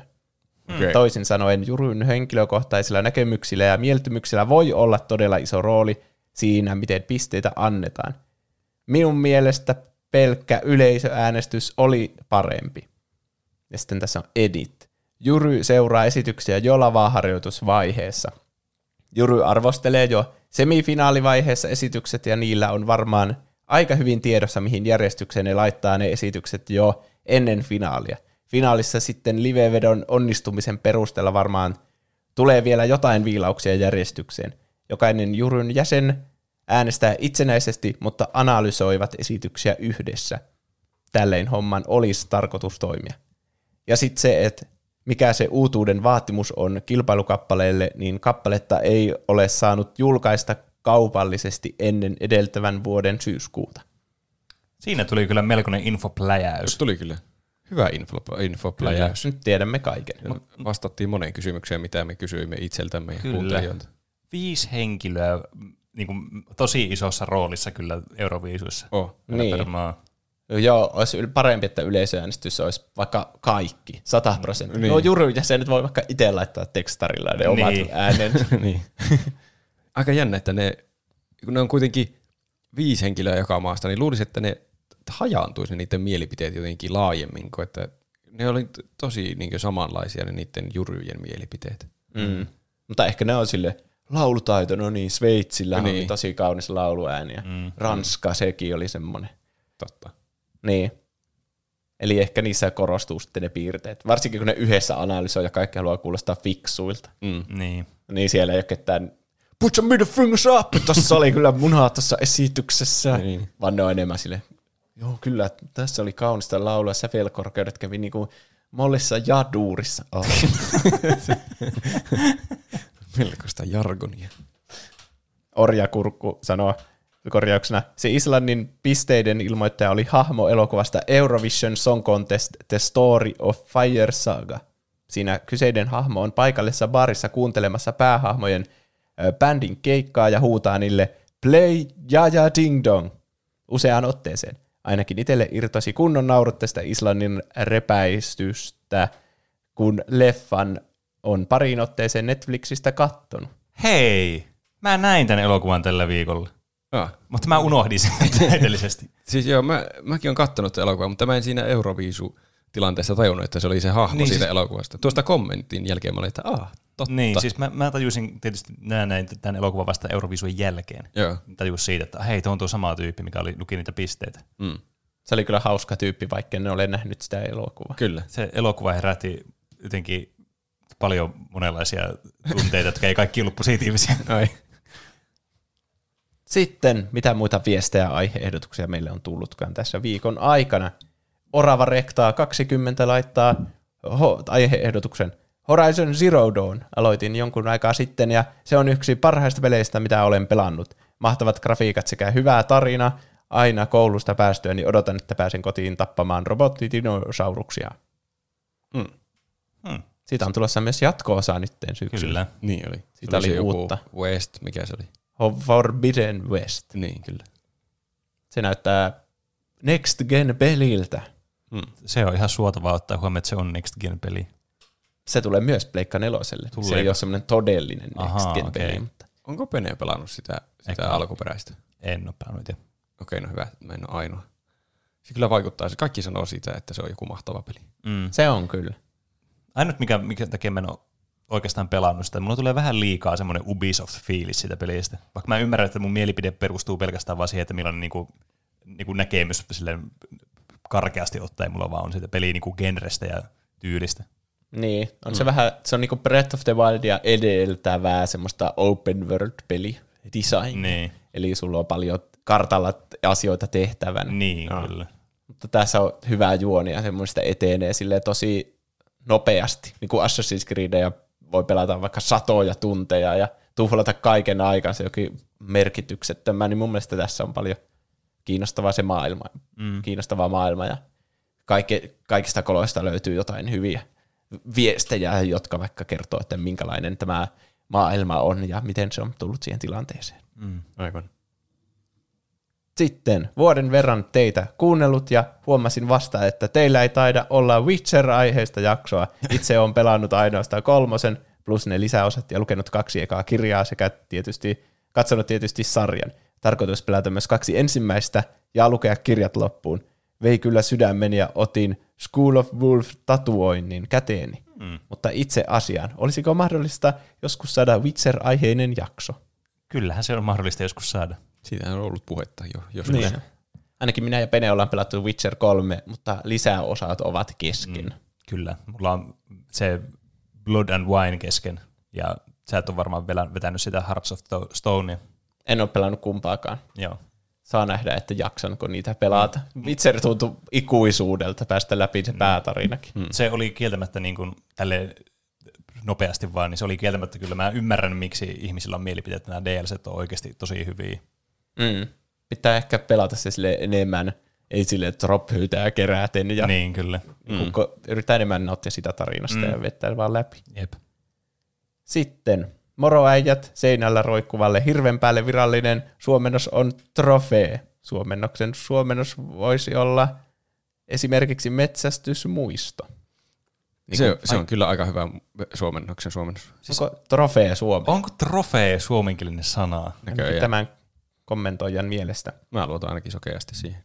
Niin, mikä me keksittiin? Mikä tai minkä Roope keksi silloin? Se oli, oli joku metsästyspalkinto, mutta metsästysmuisto on ehkä parempi. Niin se on kyllä. On enemmän niin semmoinen muisto, että mä metsästin ton. Palkinto on vähän niin kuin, että voittaisi jotain. Ja musta tuntuu, että mä oon kuullut sanan metsästysmuisto, mikä useampaankin kertaa elämässäni. Metsästysmuisto eli trofee. Näin se on. Trofee. Mä en voi uskoa, että miten tämmöisten tietoa ei voinut niinku kantautua meidän korviin, tai miten tämmöistä ei niinku löytynyt, kun yritti googlettaa. Kiitos erinomaisesta podcastista ja mukavaa kesää teille. Kiitos samoin. PS, jos luette kommentin kästissä, keksikää joku hauska salanimi meikäläiselle. Okei. Okay. Mm. No. Nytkö me keksitään se? Niin kai. Johtain se, terveisiin. Se pitää jotain. Varmaan liittyä tuohon metsästysmuiston trofeeseen jotenkin. Dragon Hunter. Terveisin Dragon Hunter 666. PPS. From Software-jakso olisi mahtava.